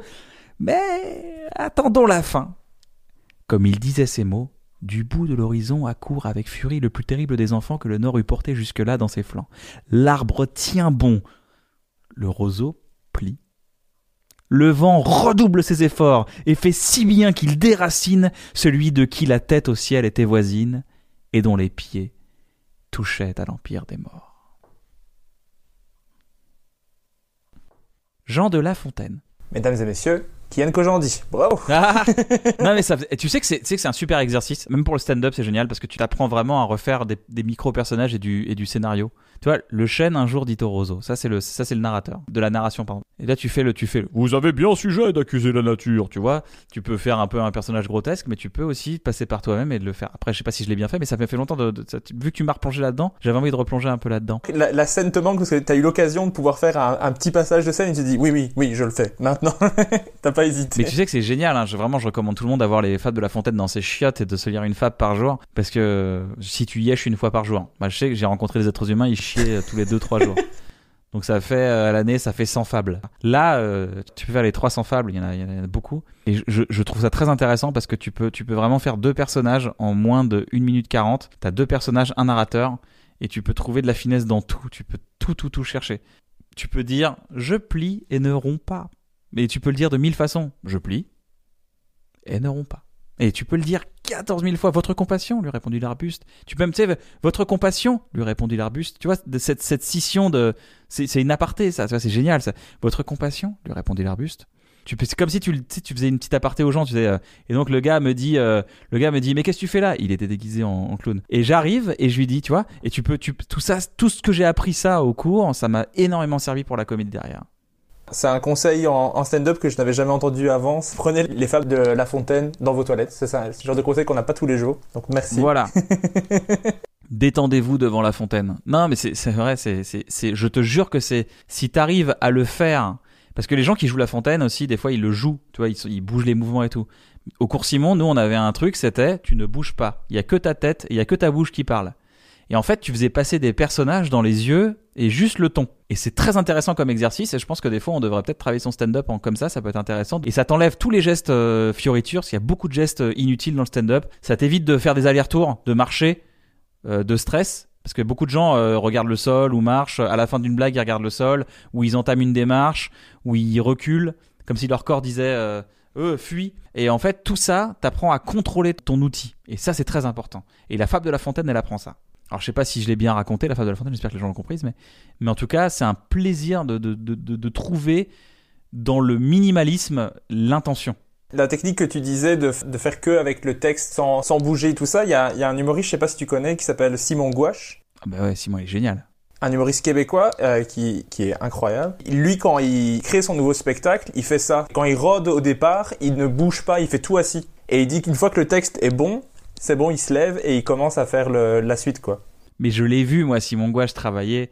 J'ai beaucoup d'admiration pour ce gars parce que je l'ai vu. Déjà, il est hilarant. Euh, allez voir Simon Gouache sur Internet. Alors, il a encore un, un phrasé euh, très québécois. Donc, euh, si vous connaissez un peu euh, les expressions québécoises, ça va vous parler. Mais il y a des sketchs qui sont euh, moins euh, truffés de, d'expressions québécoises. Mais moi, je l'ai vu. En fait, il est très inspirant parce que justement, quand je te dis « va chercher dans une phrase », la manière de le dire, va chercher, va sculpter. Lui, c'est dans les silences. Il va chercher, il va faire un personnage, il va prendre le temps. Il y a Sébastien Maniscalco qui fait ça aussi. Il prend le temps. Allez voir le, le, le, le, le voleur qui se prend une, une flèche parce qu'il est rentré, parce que le mec, t'as un, parce qu'il avait un arc pour se défendre. Allez voir ce sketch. Allez voir sur l'arrestation de, de Ben Laden euh, par les par les S I L américains. Allez voir ce sketch de Maniscalco où les gars prennent leur temps et j'adore. Et ça m'a beaucoup inspiré tout ça pour Pulsion. Euh, je prends vachement mon temps de prendre, de laisser naître le, l'accident, la manière de dire les choses. Ça a été hyper... Euh, Simon Gouache fait partie vraiment des, des, des rencontres qui m'ont dit « mais prends le temps, va sculpter la manière dont tu racontes les choses. T'es pas obligé d'être à blinde tout le temps. Tu peux prendre le temps. » J'invite les, les gens qui nous écoutent à aller écouter d'ailleurs. Euh, j'ai fait un épisode avec Simon Gouache, donc j'en profite pour faire ma propre pub parce que c'est un humoriste que j'adore, euh, que j'ai eu la chance de recevoir aussi. Donc allez écouter ça après avoir euh, écouté Kyan. Je fais ma propre pub, hein, désolé. Bah vas-y, vas-y, bah c'est normal le mec, c'est ton, t'es ton média, fais ta pub, hein, t'as raison. Tu passes trois ans au cours Simon, donc de deux mille trois à deux mille six, trois ans de laboratoire comme tu dis. Et pendant que t'es à l'école, tu travailles aussi à la réception d'une banque et tu écris tes premiers textes humoristiques que tu testais sur les gens qui venaient travailler. C'est ça que tu faisais? Ouais, c'est ça. Ouais, je testais des blagues des fois de temps en temps devant... Il y avait un gars qui s'appelait Jocelyn et je lui disais « ouais, je vais être comique ». Il me disait « ah ouais, putain, c'est cool. Alors t'écris quoi ?» Je lui écris ça et toi « ah ouais, c'est marrant ». Des fois, c'était pas marrant, mais il était gentil. En deux mille six, après t'être renseigné sur les scènes parisiennes, bah, tu découvres la scène du Field le dimanche soir. On s'inscrit en levant la main et tu fais ta première scène de stand-up, cinq minutes, Quel souvenir tu en gardes? Beaucoup de stress, beaucoup de transpiration et euh, un trou de mémoire magnifique. Mais sinon, sinon euh, hyper excitant quoi. J'étais, j'étais accompagné et les, les, les... c'était assez kiffant. J'avais un sketch euh, sur le droit. Je, j'expliquais, euh, j'expliquais que j'étais, euh, j'étais pas devenu juriste. Enfin, je racontais un peu ma vie quoi, mais. Euh... de manière marrante quoi. Après t'en, t'enchaînes les scènes au maximum comme le Changement Comedy Club, le Pronzo, tu rencontres Bun Hay Mean, Kheiron, Baptiste Le Caplain, Bérangère Krief. Et de scène en scène du coup tu vas monter ton premier spectacle que t'écris avec Christine Dumas qui s'appelle La bande-annonce de ma vie. De quoi parlait ce premier spectacle? C'était très inspiré de, de deux artistes que, que je, je regardais à l'époque qui s'appelaient Pablo Francisco et euh, Philippe Cobert. Donc il y avait du multi-personnage, euh, il y avait des bandes-sons, il y avait euh, de la musique que j'avais composée, je faisais des bandes-annonces de films, je faisais des, carrément des films ensemble. Il y avait un sketch qui s'appelle Le Soldat Américain qui doit être encore sur YouTube je pense. Vous allez me voir avec un peu de cheveux. Quand je dis un peu de cheveux, pas beaucoup de cheveux. C'était un spectacle qui parlait de la bande. Je disais que j'étais un enfant de la télé, que j'avais grandi grâce à la télé. C'était mon premier spectacle. Ça peut être intéressant de le mettre sur YouTube aujourd'hui et dire aux gens, bah voilà, j'avais fait ça à l'époque, si vous la regardez. Et c'est marrant de, de voir la différence. T'as un truc plus posé maintenant. Oui, mais alors ce qui est bien, c'est, c'est la dynamique. C'est, c'est bien de commencer posé pour ensuite pouvoir exploser. Parce que si tu commences en explosion, euh, va monter ensuite derrière. Quand tu seras explosif derrière, c'est encore plus compliqué. Si ce spectacle-là, il était à refaire, qu'est-ce que tu changerais ? Waouh. Il y a un truc que je ferais surtout, c'est que dans les plateaux, je travaillerais pas que un sketch. Je travaillerais tous mes sketchs, tous les soirs. Parce qu'avant, j'avais juste deux sketchs, je les faisais, puis le reste du spectacle, il stagnait en fait. C'est comme si, tu vois, en deux mille six, deux mille sept, j'écris le spectacle, et de deux mille sept à deux mille neuf, je travaille deux sketchs. Donc les deux, les sketchs, ils, ils commencent à devenir très bons, et tout le reste du spectacle fonctionne pas très bien, quoi. Et puis de plus en plus, et puis tu t'y tiens, et tu dis, oh, finalement, ça va. Et puis en fait, c'est ça que je changerais, c'est ma méthode. Parce que le jour où j'ai commencé à écrire après différemment en disant, bah tu sais quoi, je vais faire cinq minutes, maintenant ils s'en fonctionnent, allez hop, je les mets à la poubelle et je repars sur cinq minutes. C'est pas que je les mets à la poubelle, je les mets de côté quoi, mais j'arrête de les jouer. Je vais pas faire le mec marrant de la soirée, je m'en fous, je vais, je vais travailler mes textes, quitte à pas être marrant, c'est pas grave, mais je vais débroussailler en permanence pour améliorer, améliorer, améliorer, améliorer. Mais c'est ce que je fais maintenant dans mes spectacles. Les deux pulsions, tout ça, j'ai, j'ai Pulsion et Une bonne soirée, j'ai pas arrêté de travailler, travailler, travailler pour les améliorer. J'essaie de les améliorer, améliorer, améliorer. Dès qu'il y en a un qui était bon, je disais, bah je le fais pas ce soir, c'est fini, il est bon.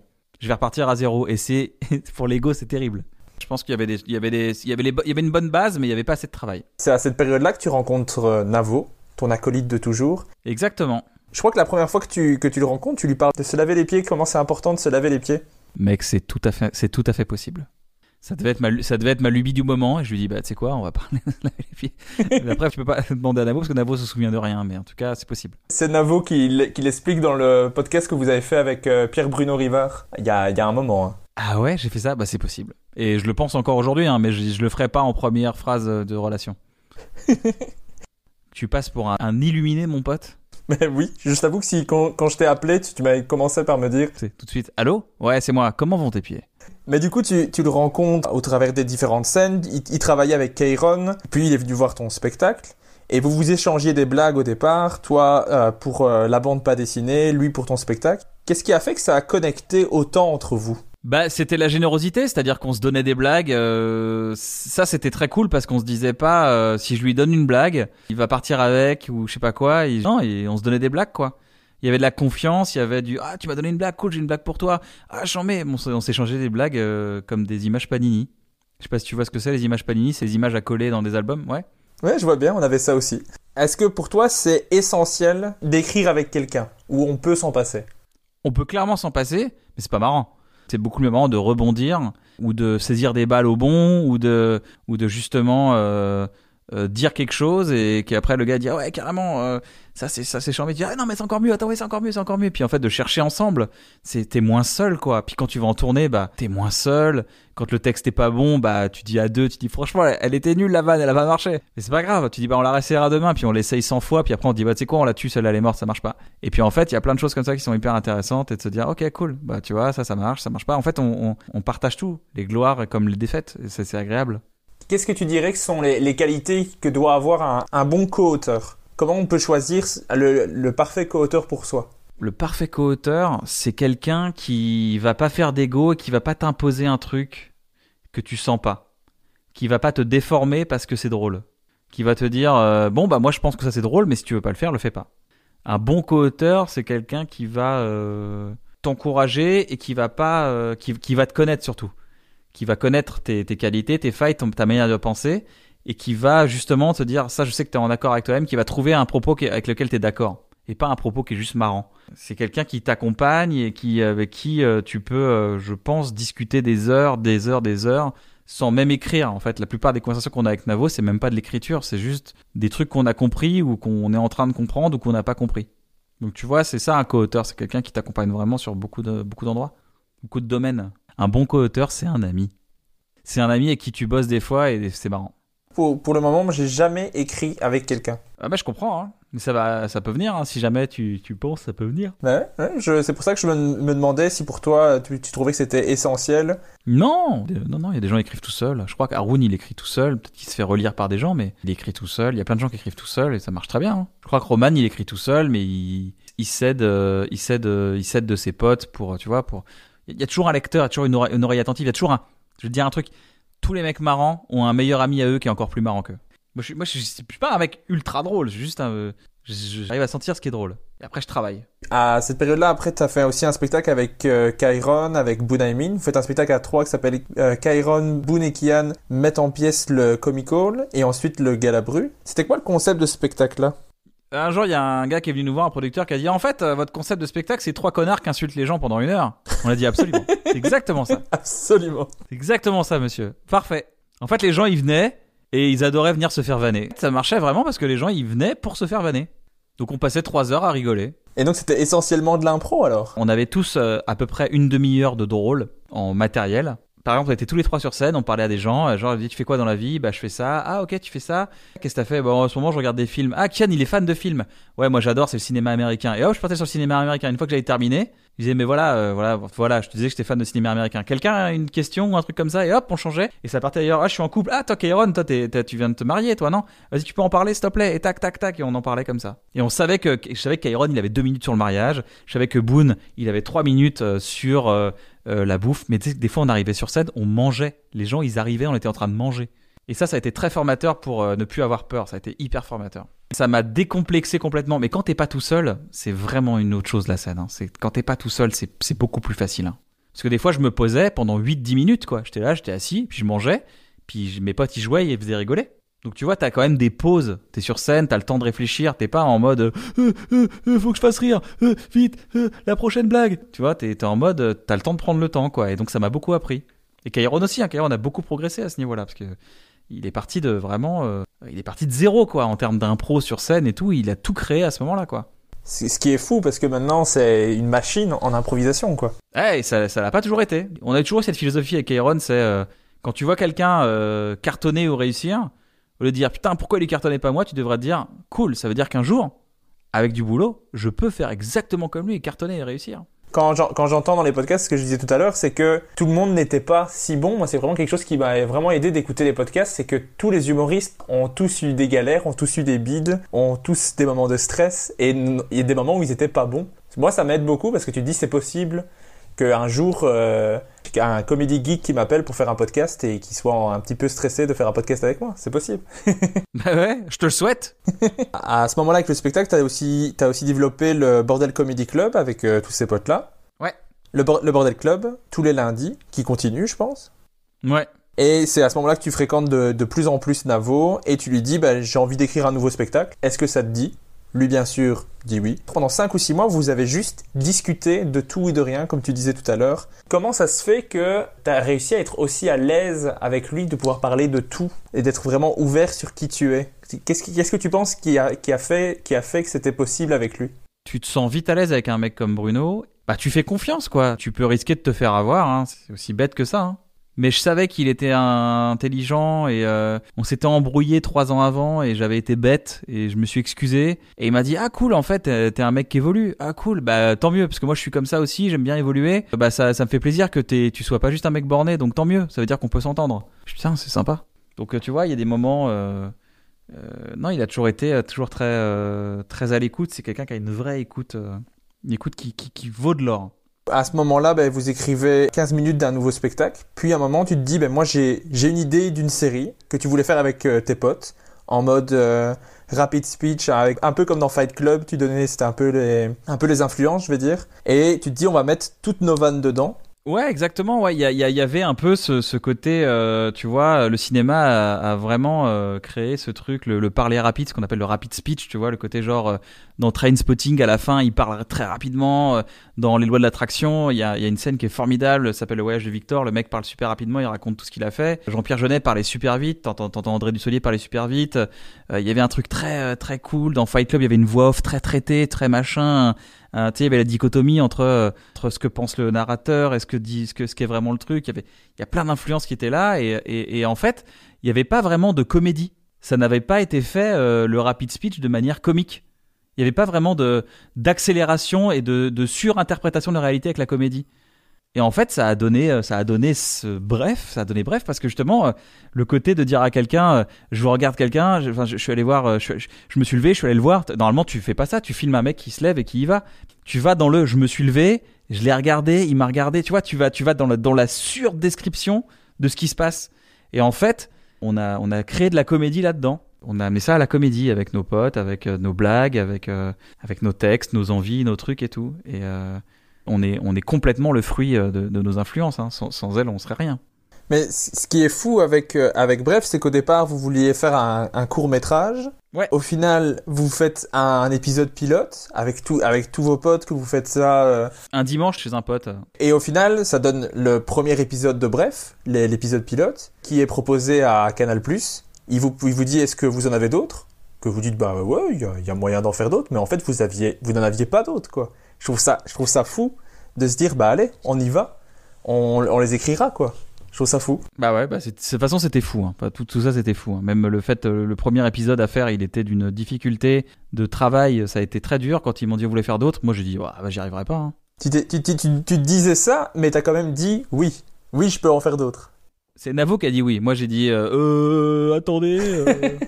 Mais, et, et après, au final, vous avez quand même écrit tous les épi- enfin, les quarante premiers épisodes euh, sur dix jours. Ouais, quinze jours à peu près, ouais. Du, du premier au quinze juillet, ouais. deux mille onze, je crois. Je me rappelle que c'était le trente juin, quand euh, Harry me dit « Ah, cool, Canal a signé, c'est bon, c'est ok. » J'ai dit « Cool !» J'ai appelé mon père. On a pleuré comme des bonhommes au téléphone, on était trop contents. Et puis après, on, le lendemain, on a, on a pleuré euh, comme des auteurs euh, qui avaient euh, dix jours pour écrire une série de quarante épisodes, donc euh, voilà. Mais surtout que euh, vous aviez pas de notion spécialement de réalisation et de et tout ça. Vous vous partiez, vous étiez deux auteurs, quoi. Non, moi j'avais déjà réalisé pas mal de trucs. Moi, ça faisait longtemps que je réalisais avec mes avec des petites caméras, mais pas de réalisation avec une grosse équipe. Ouais, c'est pour moi, c'est pour moi, c'était une très grosse première pour Navo aussi. Mais Navo avait réalisé deux trois trucs aussi, donc on avait déjà des des idées quand même de réal. On avait des envies de réalisation. Tu sais, les réalisateurs, c'est c'est pas, euh, ouais, il y a aucune différence entre un mec qui commence la réalisation et moi. La seule différence, c'est que on n'est pas au même moment. Enfin, la personne, elle va apprendre les mêmes choses que moi. C'est-à-dire que être réalisateur, c'est avoir des envies et des idées. C'est, c'est rien d'autre. Après, c'est aussi euh, savoir gérer une équipe, mais, mais c'est surtout avoir des idées réalisées. C'est pas être passé par une école. Tu peux avoir fait les meilleures, les, les, les, les meilleures formations du monde. Si t'as pas d'idées, bah, tu vas juste réaliser un truc de manière plutôt basique. Donc, si jamais vous voulez réaliser des trucs comme ça, il faut juste... Euh, valoriser vos idées, c'est ça le plus important. Et c'était un, un projet d'envergure pour quelqu'un qui n'était pas dans ce domaine-là à cent pour cent au départ. C'est ça que, c'est ça que je trouve euh, incroyable. Mais le, le rendu est, est incroyable. Je veux dire, bref, euh, ça a eu un succès de fou. Je me, je me rappelle quand ça, quand ça a explosé, on, tout le monde se partageait les épisodes de Bref, quoi. Mais tout le monde, c'était... T'as vu le dernier épisode de Bref, on se l'est passé, le... Il m'a regardé, je l'ai regardé, il m'a regardé. Il... Bah, on le fait tout le temps, quoi. C'est, c'est un classique, quoi. Eh ben c'est gentil, ben c'est cool, tu vois, ben c'est, c'est, c'est, ça me touche, ça me touche, tu vois, même dix ans après, ça me touche. Est-ce que toi, dans tous les épisodes de Bref, donc il y a quatre-vingt-deux épisodes au total, est-ce que toi, tu as un, épi- un épisode préféré, un épisode coup de cœur? Bah, le, le, j'aime bien l'épisode euh, Bref, on était des gamins, c'est un truc qui me, qui me tient à cœur, parce que c'est vraiment un truc que j'ai vécu, euh, c'est un truc que j'ai vraiment raconté euh, sans filtre, quoi. Donc ça, c'est cool, et... Euh, Et bref, je suis vieille, c'est, c'est les épisodes, c'est un peu nostalgique, mais je les aime beaucoup. Et puis, je t'avoue un truc, j'ai, j'ai jamais trop regardé Bref, en fait. J'ai, j'ai les ai montés. Des fois, je regarde un euh, tous les trois quatre ans, il y en a un qui pop, comme ça, je fais, ah putain, ouais, c'est vrai, putain, on avait raconté ça. Mais je suis des fois un peu surpris, je fais, ah oui, c'est vrai qu'on avait écrit cette blague, j'avais oublié. Donc, euh, je suis pas en mode, euh, je suis pas en mode euh, ma vie, mes trophées, je suis plus en mode euh, quoi raconter pour la suite, quoi. Moi, je, je peux te dire mes préférés. Vas-y. J'en ai noté plusieurs parce que j'avais pas réussi à choisir. Parce que je me suis refait tous les épisodes euh, cette semaine-ci. Je crois que les, les épisodes que j'ai préférés, c'est euh, d'un côté ceux dans lesquels je me retrouvais énormément. Euh, donc il y a euh, Je sais pas dire non. C'est, je me suis dit bah ils ont fait un épisode sur moi, c'est bien gentil. Je me suis fait agresser, le fait que tu sais, tu, tu réfléchis à toutes les choses que tu aurais pu dire. Ah ouais, ouais, les, les j'aurais dû, les j'aurais dû. Mais j'adore parce que ça, ça, va, ça va très loin avec le, le catch euh, sur la scène. Mais je trouve ça... Mais avec Alban Ivanov. Ah oui, mais il y a, y a que des, des guests incroyables dans, dans la série. Il y avait euh, « J'ai aucune mémoire » parce que je me reconnaissais euh, encore euh, terriblement. Et le « Bref, je suis vieille » que je trouve magnifique, à la fois émouvant, drôle, beau. Tu, tu le regardes, tu ris, tu pleures, tu euh, une minute trente, tu passes par mille émotions différentes. Je trouve ça euh, incroyable. Niveau là, et moi, il y en a qui n'ont pas aimé le, qu'il y ait des épisodes plus, plus tristes. Moi, j'ai adoré ça. Je suis désolé pour eux. Désolé de leur faire perdre une heure, une minute trente. Je suis désolé. Quel pourcentage de, du personnage de Bref et de ce que tu racontes dans Bref, c'est toi ? C'est cinquante cinquante, Navo et moi. Hein. J'ai pas de mémoire, c'est Navo. Je sais pas dire non, c'est moi. Hypochondriaque, c'est moi. J'ai couché avec une flic, c'est personne. Euh, je me prépare à un rendez-vous, bah, c'est un peu nous deux. Non, non, c'est souvent nous deux. Hein. Et des fois, c'est tiré aussi. Hein. On tire un peu le trait pour la comédie, mais tu vois. C'est quand même un personnage qui est, un peu, qui est plutôt lâche et, et menteur, donc c'est un peu la face noire de, que, que t'as au fond de toi, quoi. Mais concentré, concentré sur quatre-vingt-deux épisodes, donc ça donne un... Toi, c'est quelqu'un quand même qui, qui, qui, est un peu, euh, qui est un peu perdu, quoi, qui est un peu triste, qui est un peu en dépression, qui est un peu tout seul. Si t'enlèves la voix off, c'est pas marrant, hein.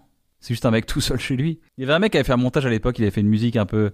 avec un piano et tout, un peu triste et tout, sans la, sans la voix off. C'était méga triste. Ouais, j'avoue.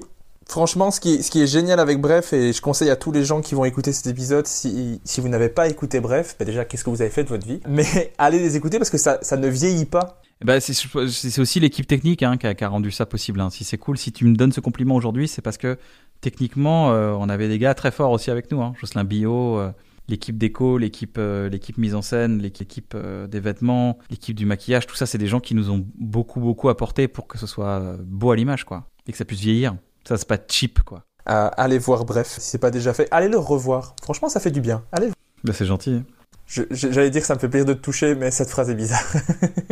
Ouais, c'est, ça me fait très plaisir de te toucher. Waouh. Dans Bref, il y a plein de guests, il y a plein de, de stars qui ont participé. Il y a euh, Bafi, N'Gijol, Astier, de Caunes, Omar et Fred, Elise Moon. Je pourrais les citer tous, mais ça va prendre euh, un bon moment. C'est qui, toi, le guest qui t'a le plus impressionné et de te dire je l'ai eu dans un épisode? Tu me demandes trop de choisir. J'aime, j'aime, je vois le tableau. On passe de deux mecs dans une chambre à Montmartre en train de, en train de parler d'un truc et euh, six mois après on se retrouve. Hey, I'm Ryan Reynolds. At Mint Mobile, we like to do the opposite of what Big Wireless does. They charge you a lot. We charge you a little. So naturally, when they announced they'd be raising their prices due to inflation, we decided to deflate our prices due to not hating you. That's right. We're cutting the price of Mint Unlimited from thirty dollars a month to just fifteen dollars a month. Give it a try at mintmobile.com slash switch. forty-five dollars up front for three months plus taxes and fees. Promo rate for new customers for limited time. Unlimited more than forty gigabytes per month slows. Full terms at mint mobile dot com. Millions of people have lost weight with personalized plans from Noom. Like Evan, who can't stand salads and still lost fifty pounds. Salads generally for most people are the easy button, right? For me, that wasn't an option. I never really was a salad guy. That's just not who I am. But Noom worked for me. Get your personalized plan today at noom dot com. Real Noom user compensated to provide their story. In four weeks, the typical Noom user can expect to lose one to two pounds per week. Individual results may vary. Avec... Euh... Euh, beaucoup de stars du, du, de la télé, du cinéma, de la scène, de, de la chanson comme ça, qui, qui viennent nous voir. Donc euh, je, non, je, c'est à ce moment-là, je suis bluffé, quoi. Je suis genre ouais, tu, tu, tu sais pas quoi. Tous les gens qui t'ont influencé, ils sont dans tes programmes. Tu te dis mais ça, ça claque. Mais en tout cas, c'est c'est c'est vraiment chouette tout ce que vous avez fait autour de de Bref aussi avec. Euh... Tous les commentaires de chaque épisode que vous avez fait aussi. C'est dispo chaque... ça sur YouTube, on a mis la... sur la chaîne, ouais c'est dispo, on a tous les commentaires euh, audio, ouais. Ouais c'est vrai qu'on a fait ça. Ouais c'est vraiment cool. Il y a un documentaire, vous avez fait une émission de radio, vous avez fait euh, un making of. Ah oui c'est vrai, bah, d'ailleurs un, un bon moment c'est inspiré de cette émission de radio. C'est tellement cool de faire euh, une émission avec ses potes qu'on s'est dit bah voilà on veut le faire. Alors après le succès énorme de Bref qui vraiment t'a révélé au grand public. Succès énorme, énorme, incroyable succès. Je... C'est marrant. C'est, c'est marrant, j'ai l'impression que tu parles de quelqu'un d'autre. Énorme. C'est quand même un truc qui a, qui a cartonné. On a, tout, on a tous partagé les vidéos. Enfin, moi, c'était vraiment la période où il y avait un, un bref qui sortait. On se le partageait tous, quoi. Non, mais je, je suis heureux de ça. Mais c'est vrai que j'ai, j'ai, j'ai jamais, je, je me dis jamais, genre, quand même, quel succès. Hein. C'est vraiment incroyable. Tu vois, je, je, suis, je suis très euh, distant de ça. Comme je te disais, je, je suis pas trop... Euh... Je suis pas trop dans le trophée en fait. Je suis pas trop dans le. Euh, je me retourne et je regarde. Je fais ah putain j'ai fait des trucs. J'ai, j'ai, j'ai même tendance à oublier beaucoup de choses. Des fois je me dis ah oui c'est vrai que j'ai fait ça. Putain, c'est vrai. En fait dès qu'un projet est terminé je suis déjà parti sur autre chose dans ma tête. Je suis un peu dur avec moi-même des fois. Ça, t'é- ça t'évite aussi de gonfler ton ego au final. J'ai pas besoin de ça pour avoir des crises d'ego. Hein. Des fois euh, j'ai planté des fraisiers. Et je suis là genre qui c'est le meilleur, qui c'est le boss. J'ai pas besoin de faire une série. Euh... pas besoin d'impliquer quarante-cinq personnes d'équipe technique pour avoir un peu d'ego. Non, non, je suis très content de, de, de, de mes réussites au quotidien. Moi, je continue à dire que c'est quand même un succès énorme. En tout cas, c'est comme ça que moi, je l'ai vécu parce que c'est vraiment un truc qui a changé ce qu'on voyait sur Internet, le, le, format, le format court et les, les, les trucs d'humour. Je pense que ça a donné envie à plein de gens d'en, d'essayer d'en faire aussi. Et donc ça, je trouve ça assez, assez chouette. Et après, bref, t'as commencé à travailler sur ton nouveau spectacle. Et là, ta méthode que t'as utilisée pour créer ce spectacle, c'est de t'inscrire aux soirées première fois de Yassine Bellouz. C'est-à-dire des soirées, donc pour ceux qui connaissent pas, c'est des soirées qu'organise Yassine Bellouz une fois par mois où les artistes viennent présenter un numéro pour la première fois, donc il y a des chanteurs, des, des humoristes, des magiciens, des réalisateurs, il y a eu un petit peu de tout, devant apparemment un public très bienveillant, à l'image de Yassine Bellouz. Ouais, bah ouais, ouais, ouais, il a réussi à se multiplier en trois cents personnes euh, à chaque soir. Et donc toi tu réservais un créneau à huit de ces soirées, une fois par mois, donc tu avais un nouveau sketch à créer tous les mois de quinze minutes, et après ce sketch-là tu le retravaillais pendant un mois, tous les soirs... Euh, de la semaine à, aux différents plateaux de Paris. Ce qui est une méthode cool, hein, ce qui est une méthode qui a fonctionné. Et est-ce que cette méthode, elle est venue naturellement ou c'est, euh, c'était vraiment prévu de faire comme ça ? Comme je te disais, moi je lâche rien en fait. C'est pas une question de, de se sentir euh, capable ou pas, c'est une question de dire ok go, maintenant il faut, faut pas lâcher. Tu fais quinze minutes de texte et puis à la fin il te reste huit minutes euh, plutôt efficaces. Et à la fin il te reste... Euh, dix minutes où t'es vachement détendu parce que c'est, c'est aussi ça quand tu commences un texte, t'es très tendu, t'es très dans le par cœur, donc tu cherches ton texte, tu sais pas trop comment les gens vont réagir et après tu commences à prendre tes marques et du coup tu commences à, à t'amuser dans le texte, tu vois. C'est toujours euh, très intéressant de, de vite passer le par cœur, on parlait du Chanel Roseau tout à l'heure, une fois que t'as passé le par cœur, c'est là où l'amusement va commencer parce que si on, on parlait euh, vraiment ressenti d'un texte, à un moment donné ton texte, c'est Christine Juha, ma première metteur en scène qui m'avait dit ça, à un moment donné, ça doit être dans ton corps. Si c'est pas dans ton corps, t'arriveras pas à, à, à transcender un peu les mots, à, à trouver autre chose. T'auras, tu seras pas accessible à l'accident, tu vois. D'être toujours disponible à l'incident. Le « oh, tain, je vais le dire comme ça aujourd'hui. Oh, je vais le dire comme ça. » Parce que tout s'enchaîne mécaniquement. Tu, ton, ton texte, il est vraiment en bouche. Il est vraiment dans tes muscles, dans tes intentions. Tout est, tout est bien calibré et en fait, ça vient avec le temps. Ça, c'est, personne ne peut pondre un texte. Euh, le faire par cœur euh, dans une émission le lendemain, tu vois, et que ce soit un texte vraiment bam, ça met du temps. C'est quand tu vois les gars qui arrivent au, dans les shows américains, tu sais, dans les, dans les light shows, les gars, ça fait cinq ans qu'ils l'ont bossé leur set, ils le connaissent, mais par cœur. Comme ça, la, le fait qu'ils soient... Il euh, y, y a un truc qui dit... Euh, Quand tu, quand tu montes sur... Euh, je travaille beaucoup, je fais beaucoup de sport avec euh, Ibrahim euh, Konaté, qui fait beaucoup de, qui est un champion de boxe. Et c'est vrai que quand tu montes sur le ring, eh ben, tout ton entraînement, tu perds cinquante pour cent de ta force quand tu montes sur le ring au moment d'un match. Donc t'as intérêt à être à deux cents pour cent, tu vois, si tu veux vraiment être à cent pour cent. Et c'est ça en fait, c'est que ça, c'est se préparer, se préparer, se préparer à être à deux cents pour cent au moment donné où tu dois livrer le texte pour des gens qui sont venus, qui ont fait le déplacement, qui ont pris un billet et qui sont venus, là t'as intérêt à être à cent pour cent de tes capacités. Mais ça passe par le côté, bah, je dois faire rentrer le texte dans mon corps, dans mes muscles, dans, ma, dans mes intentions et à un moment donné tu te lâches. Et ça, c'est incompressible. Il y a un temps, il y a un temps de, de, de travail. Quand tu fais ta première scène, donc la première soirée, première fois, après Bref, comment elle s'est passée cette soirée-là ? Parce que tu n'étais plus monté sur scène depuis un moment. Euh, j'étais avec Blanche ce soir-là, on remontait sur scène tous les deux. C'était euh, tous les deux, on a repris euh, la scène ensemble. Et on était tous les deux un peu stressés, un peu traqueux, mais j'étais tellement excité de mes idées que je voulais vraiment les partager. J'ai foncé dans mes idées. Je me suis dit, ah, c'est les idées que je veux partager. Et c'est ça qui m'a boosté. Mais j'avais le trac, absolument, ouais. Et c'est quoi le, le premier truc que tu as testé, le premier truc qui t'est venu sur sa, la première soirée ? Tu te rappelles ce que tu travaillais ce soir-là ? Je crois que c'était le truc sur... Je me branle énormément, c'était le début de Pulsion. Ouais, c'est le début du spectacle. Après, j'ai fait l'endorphine, ou je crois que j'ai commencé par l'endorphine, je sais plus. Et il y a... Euh, tout le monde te le dira, hein, tous les gens qui ont fait première fois te le diront. Tu sors de première fois, t'es là genre, putain, mon texte, c'est du génie, c'est bon... Vas-y, c'est parti. Le lendemain, tu vas au Topito Comedy Club et tu te votes. Oui, comme le, comme le public est bienveillant, ça, ça aide. Ils te, ils te portent, en fait, ils savent. Ils ont l'empathie, en fait. Ils se disent, waouh, en fait, ce mec-là est au même niveau que moi. Il a écrit un texte, il sait pas ce que ça vaut. C'est pas, euh, pas du sûr ce qu'il fait. Donc, euh, ok. Okay, il est... En fait, il y a une empathie pour les gens, ils, ils font un transfert, ils se disent « Ok, on est dans la même situation là. » À toutes ces soirées euh, première fois, est-ce qu'à chaque fois, tu t'étais dit « C'est bon, je tiens quelque chose » ou des fois, tu t'es dit « Ah, ça va être compliqué c'est... ce mois-ci, je, je, je... je sais pas où je vais. » Pulsion, c'était trois à quatre ans d'incertitude complète sur euh, déjà ma capacité à faire un spectacle. Au-delà même du texte, j'étais euh, dans une peur de me dire « Mais je ne tiendrai jamais une tournée. » Quand, quand t'as fait une dépression… et qu'à un moment donné, tu es attaqué par des, euh, des forces intérieures euh, aléatoires, comme si d- dans la minute, tu peux avoir une angoisse et tu te dis... Euh... Je, je me rappelle d'un truc, quand j'étais en dépression, je, je me suis dit, je n'arriverai même pas à reprendre le bus. Je vais monter dans le bus et je vais vomir, et les gens vont faire « Oh, il a vomi, oh mon Dieu, mais cassez-vous, qu'est-ce que vous faites là ?» En fait, c'était, c'était totalement absurde comme pensée, mais elle était bien concrète dans ma tête. Je me dis « Mais je ne peux pas monter dans le bus, je ne peux pas faire ça, je ne peux pas aller euh, à une soirée. Si je me fais attaquer à ce moment-là, si par l'angoisse, je vais faire quoi ? Je vais partir et ils vont dire que je suis encore plus chelou, alors que je suis déjà chelou. Et en fait, c'est pareil pour la scène. J'ai transposé cette angoisse sur la scène. Je me dis, mais maintenant, si j'ai une angoisse sur la scène et qu'à un moment donné, j'ai, j'ai, j'ai, j'ai plus envie de faire rire les gens et que. Mais t'imagines le, genre, le nombre de gens que je vais décevoir, les, les équipes techniques, les trucs. Et en fait, tout ça, ça te crée une boule de pression et de stress. Et j'ai dû apprendre à, à le faire plein de fois et me dire, bah finalement, tout se passe bien en fait. Et j'ai appris que la, la peur n'évitait pas le danger, donc le trac n'évite pas le danger, que j'ai déjà eu des angoisses sur scène et je les ai réussi à les gérer, que j'en ai encore des fois. J'en ai encore, des fois j'ai des paniques, euh, des peurs paniques euh, sur scène et, euh, et j'apprends à vivre avec et je me dis oui bah c'est déjà arrivé, bon bah voilà.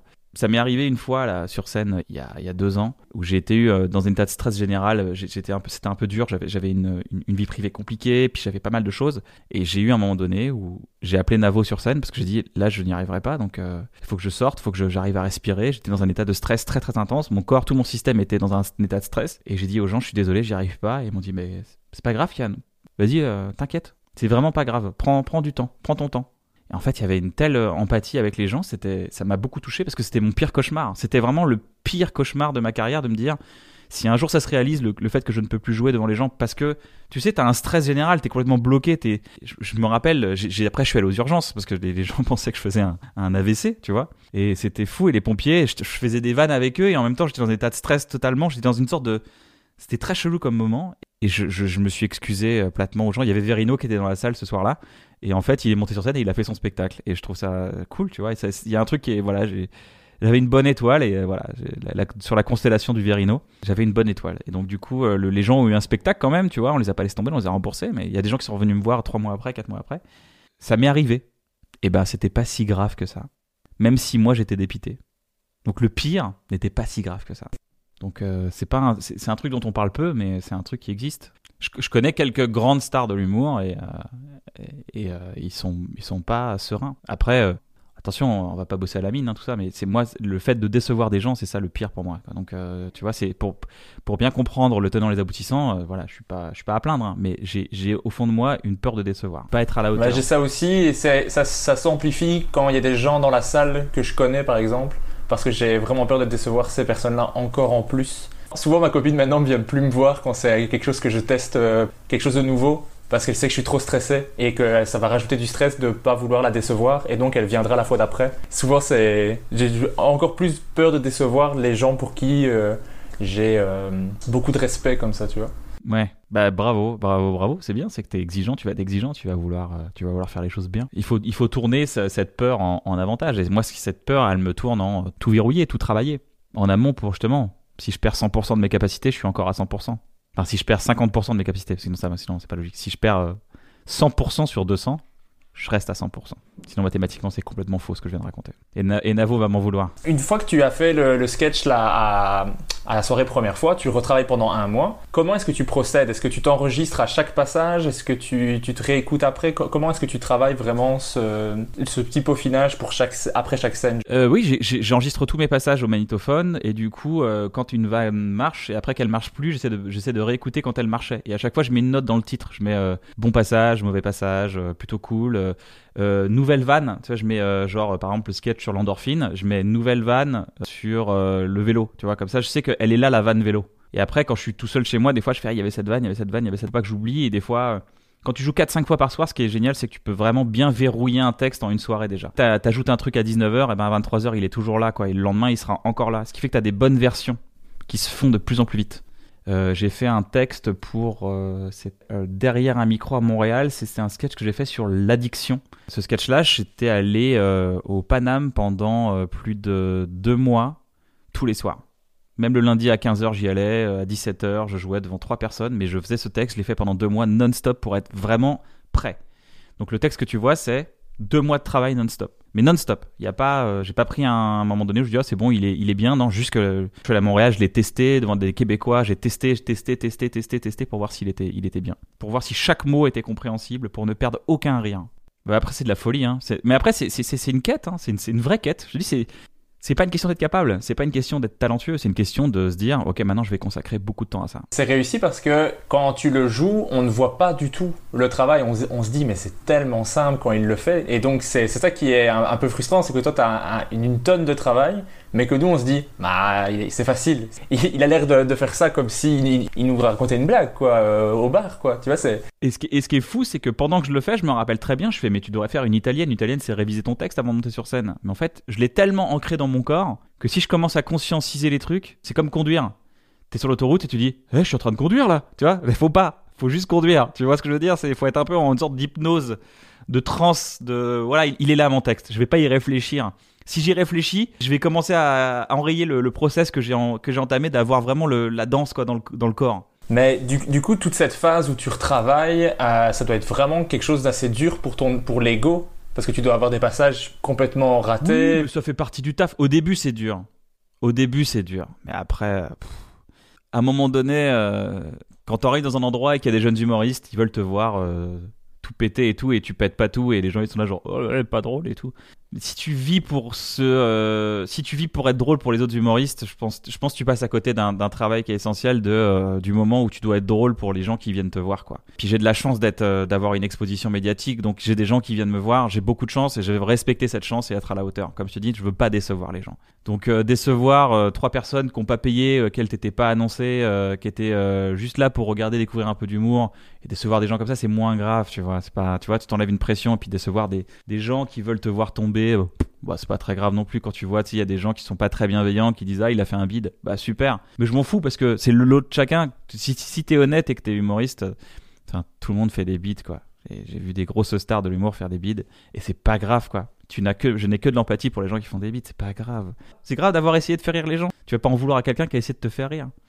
C'est kiffant de se dire bon bah j'ai fait un bide hier, maintenant ça a marché, voilà c'est kiffant. Ouais, moi, j'arrive pas encore à, à vivre euh, bien les bides, mais c'est parce que mes scènes sont trop éloignées. Donc, euh, j'ai le temps de remettre ma vie en question pendant une semaine avant qu'il y ait une autre scène, tu vois. Et donc, c'est, c'est, pour le moment, j'ai encore du mal à, avec ça quand ça se passe pas bien. À, euh, pendant une semaine, je me prends la tête, je me prends la tête, je me prends la tête, puis je refais une scène et ça se passe bien. Mais j'ai eu une semaine où je me suis pris la tête de... Euh, mais c'était nul, tu vois ce que je veux dire. C'est ça le, le, le vrai truc. T'es à Bruxelles ? J'habite pas à Bruxelles, mais la majorité des scènes, c'est, c'est Bruxelles, ouais. Mais tu habites à côté de Bruxelles ? J'habite à une heure, de, une heure en voiture. Ouais, donc c'est quand même une démarche pour aller jouer, quoi. C'est, c'est un truc, euh, c'est, c'est, c'est pas genre, euh, bon, allez, ce soir, j'y vais, euh, je mets un slip et j'y vais, quoi. Tu vois, c'est, c'est pas, c'est, euh, bon, bah, mercredi, j'y vais, tu vois. C'est plus, euh, alors que...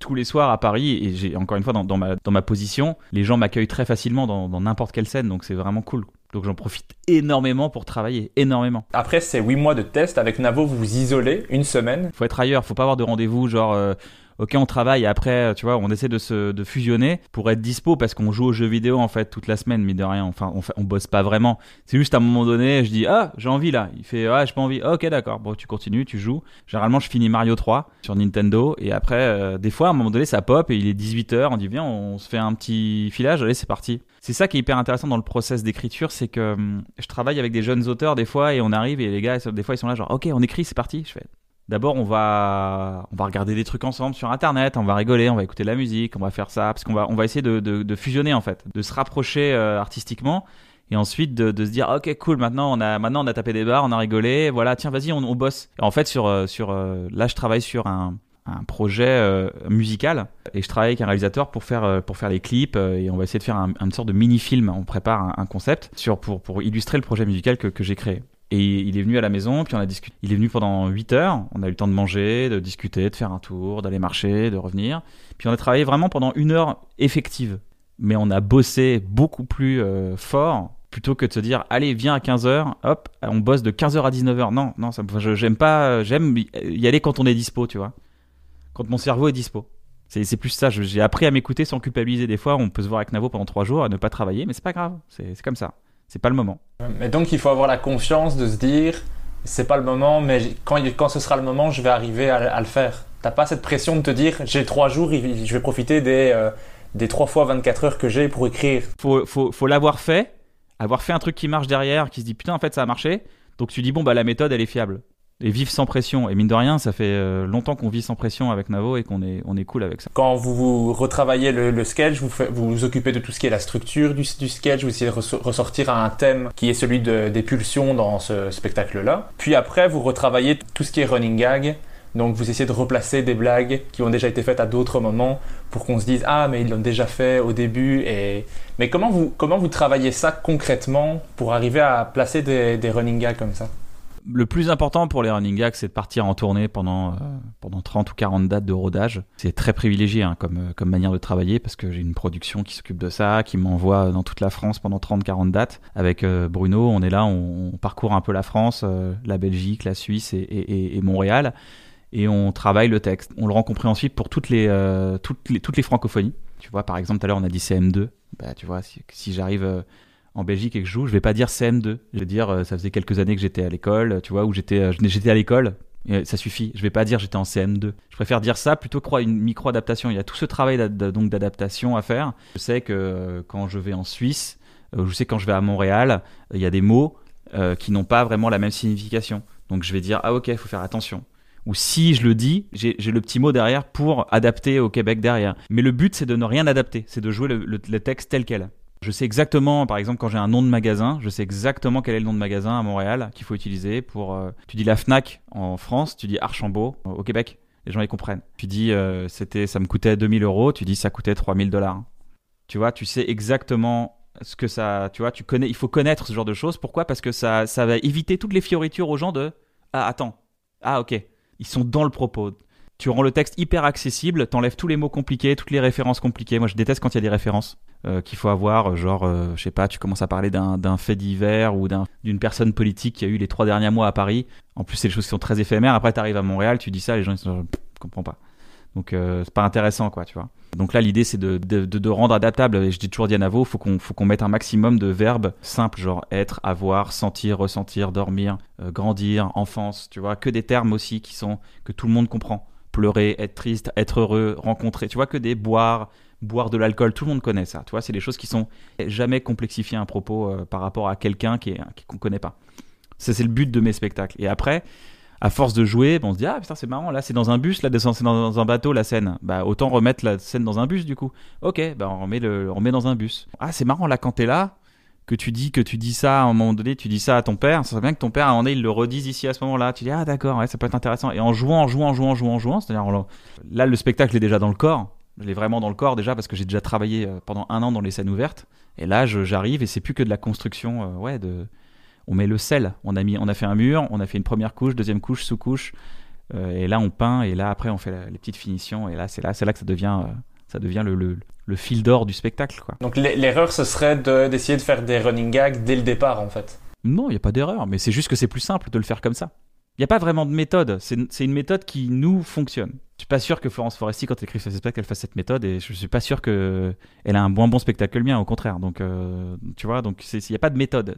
Mais quand tu, tu l'as dit, donc tu, avec ton spectacle, tu as été t'es tourné en France, en Belgique, en Suisse, au Québec. Est-ce que toi, tu vois une différence au niveau des publics ou pas spécialement ? Non, non, j'ai déjà eu des, euh, des publics. Euh...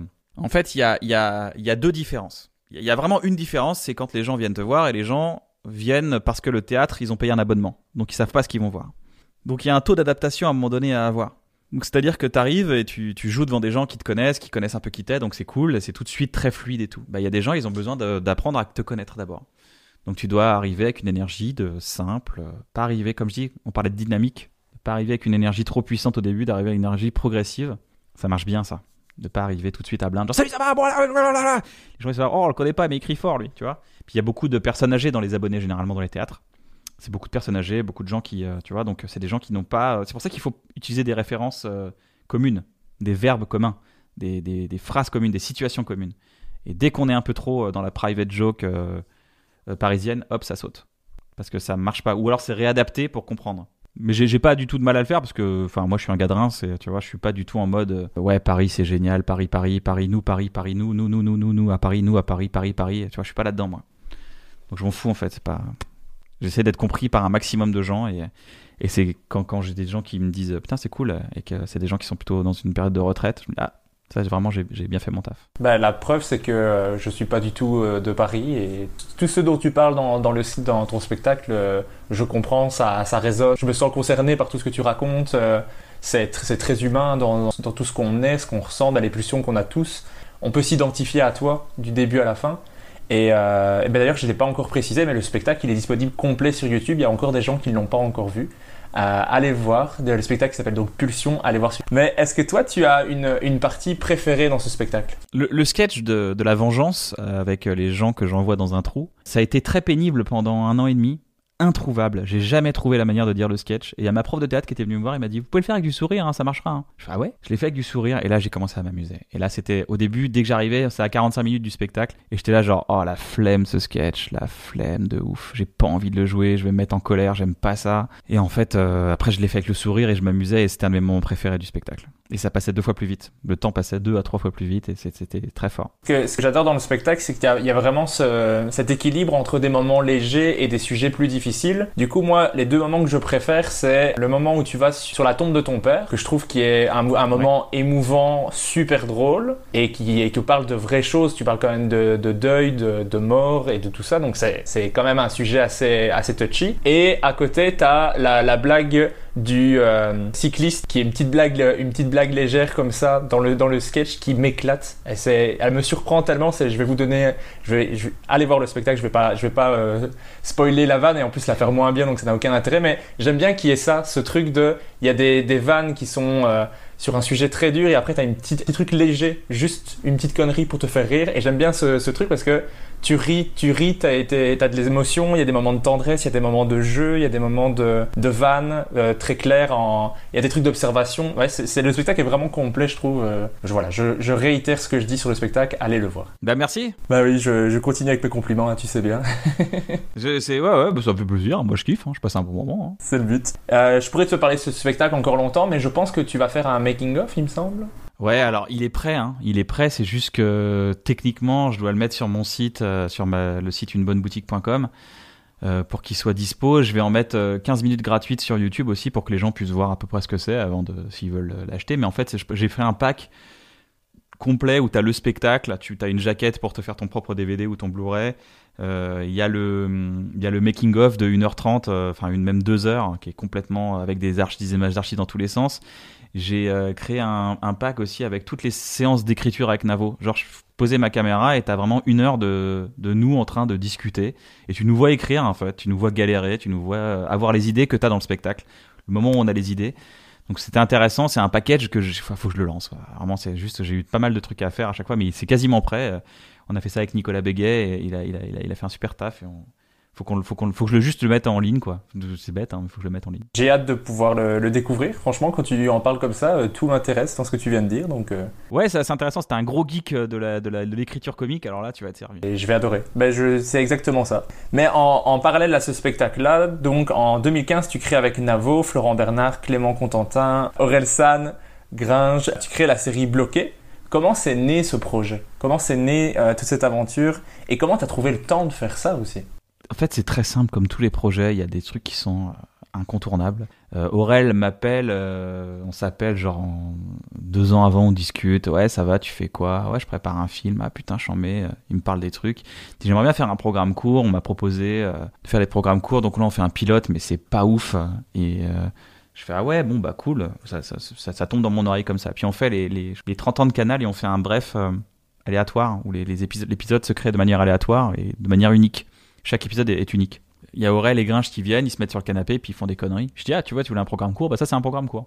Il m'a dit ah ouais ouais. Donc on appelle Canal, on dit ouais, on a peut-être un truc avec Aurel et Gringe. Il dit ok, on fait un pilote, on fait un pilote. quatre cinq épisodes, on rigole bien, on, même on rigole bien en écriture, on rigole bien. Puis après Canal dit bah, ok cool, on part sur cent vingt épisodes. Je suis waouh, ok. Donc on a convoqué un peu tous les auteurs qu'on connaissait à l'époque et puis on, est, on s'est retrouvés assis dans un bureau à, à dire des conneries. C'était très kiffant. Et ça, ça, ressemble, ça ressemblait à quoi une session d'écriture pour Bloquer ? Prenez nos carnets, on les vidait quoi, on disait ouais j'ai ça les gars, ah ouais ça peut être ça, ça. Ah ouais ça peut être ça, ah ouais ça peut être ça, ah ouais ça peut être ça. Très rapidement Navo est devenu chef auteur pour euh, tout gérer le bordel, le joyeux bordel des, de, de gérer cinq gars euh, qui étaient euh, des fois là, des fois pas là, des fois absents, des fois en sommeil, des fois en sieste, enfin euh, c'était un joyeux bordel quand même. Est-ce que t'as été surpris par la capacité de, d'Orelsan et de Gringe à écrire des vannes et des, des, vraiment des blagues ou pas spécialement ? Tu, tu savais qu'ils avaient ça, qu'ils avaient ça en eux parce que de, de base c'est pas ce qu'ils font au, au, au départ, Ils, c'est, c'est des musiciens, des, des interprètes. Ah non, non, non, non, non. Euh, tu, tu parlais d'inspiration pour Bref. Euh, Orelsan est une inspiration de ouf pour Bref. Sa manière d'écrire quand il fait son album Perdu d'avance, c'est clairement une influence de Bref. Le fait de, de les livrer, de parler de la dépression, de parler de plein de choses, de parler comme ça, euh, de, du chemin du... Je savais pas que le quotidien d'un mec qui a grandi à Caen était le même que mon quotidien quand j'ai grandi à Reims. Et qui était le même quotidien de beaucoup, beaucoup, beaucoup, beaucoup, beaucoup de gens. Tu vois, je trouvais ça intéressant.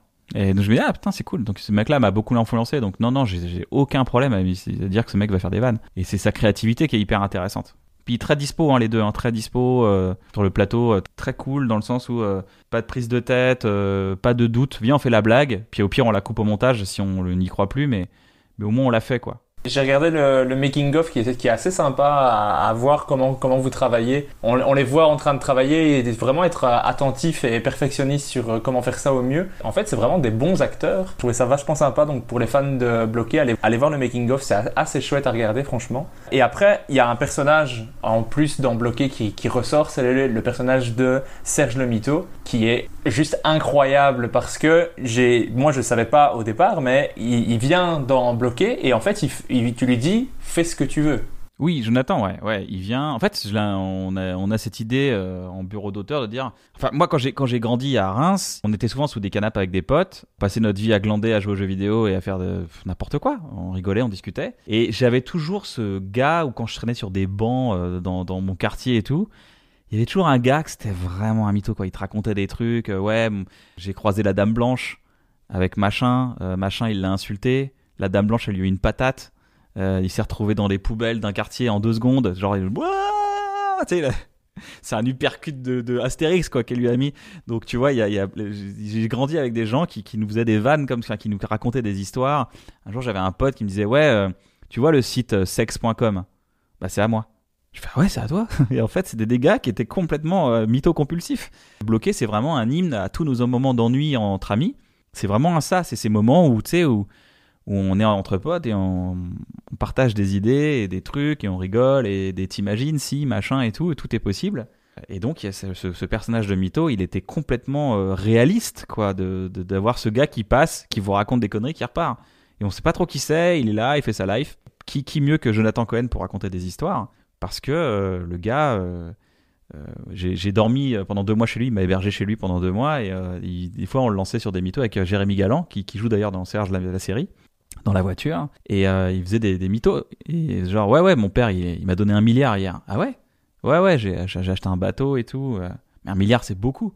Bon, ouais, enfin pour mon père c'est pas beaucoup parce que mon père, enfin euh, mon père il connaît très bien Steve Jobs et on a commencé à taper des barres et, euh, et voilà. Puis après quand il est arrivé sur euh, sur le plateau, on lui dit bah tu sais Jojo tu te rappelles euh, les mythos là, on va faire des mythos mais euh, avec euh, Bloqué. Donc il est arrivé, on a mangé ensemble, je dis bah tu sais t'as qu'à dire qu'il y a un iPhone. En fait on a tout créé en mangeant, on a dit ouais, il me dit comment je m'appelle, je sais pas, un truc Serge, ouais c'est bien Serge, c'est bien, c'est toi ça fait pas, euh...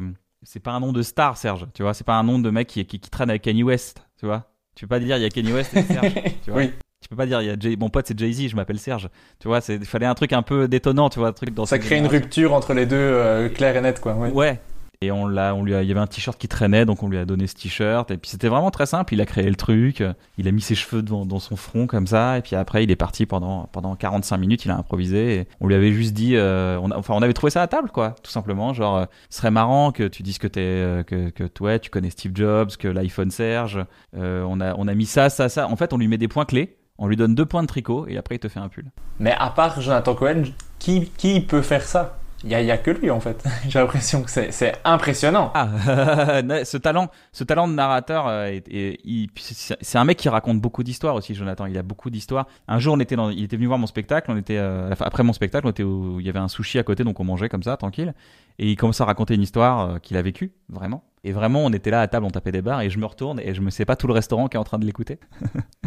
Donc tu vois, il y, y a des histoires comme ça où le gars, il s'est capté, il a cette attention. Euh, justement, il a, il a cette envie de te faire rire en permanence, quoi, de te dire la, la connerie qui va te faire craquer. Et du coup, quand vous, quand vous créez la, la série ben, Serge le Mytho à partir de ce personnage, et vous, vous décidez de faire un truc basé essentiellement sur l'improvisation et avec cette capacité qu'il a à vouloir faire euh, rire d'office son interlocuteur, mais quasiment que en impro avec juste des petites balises.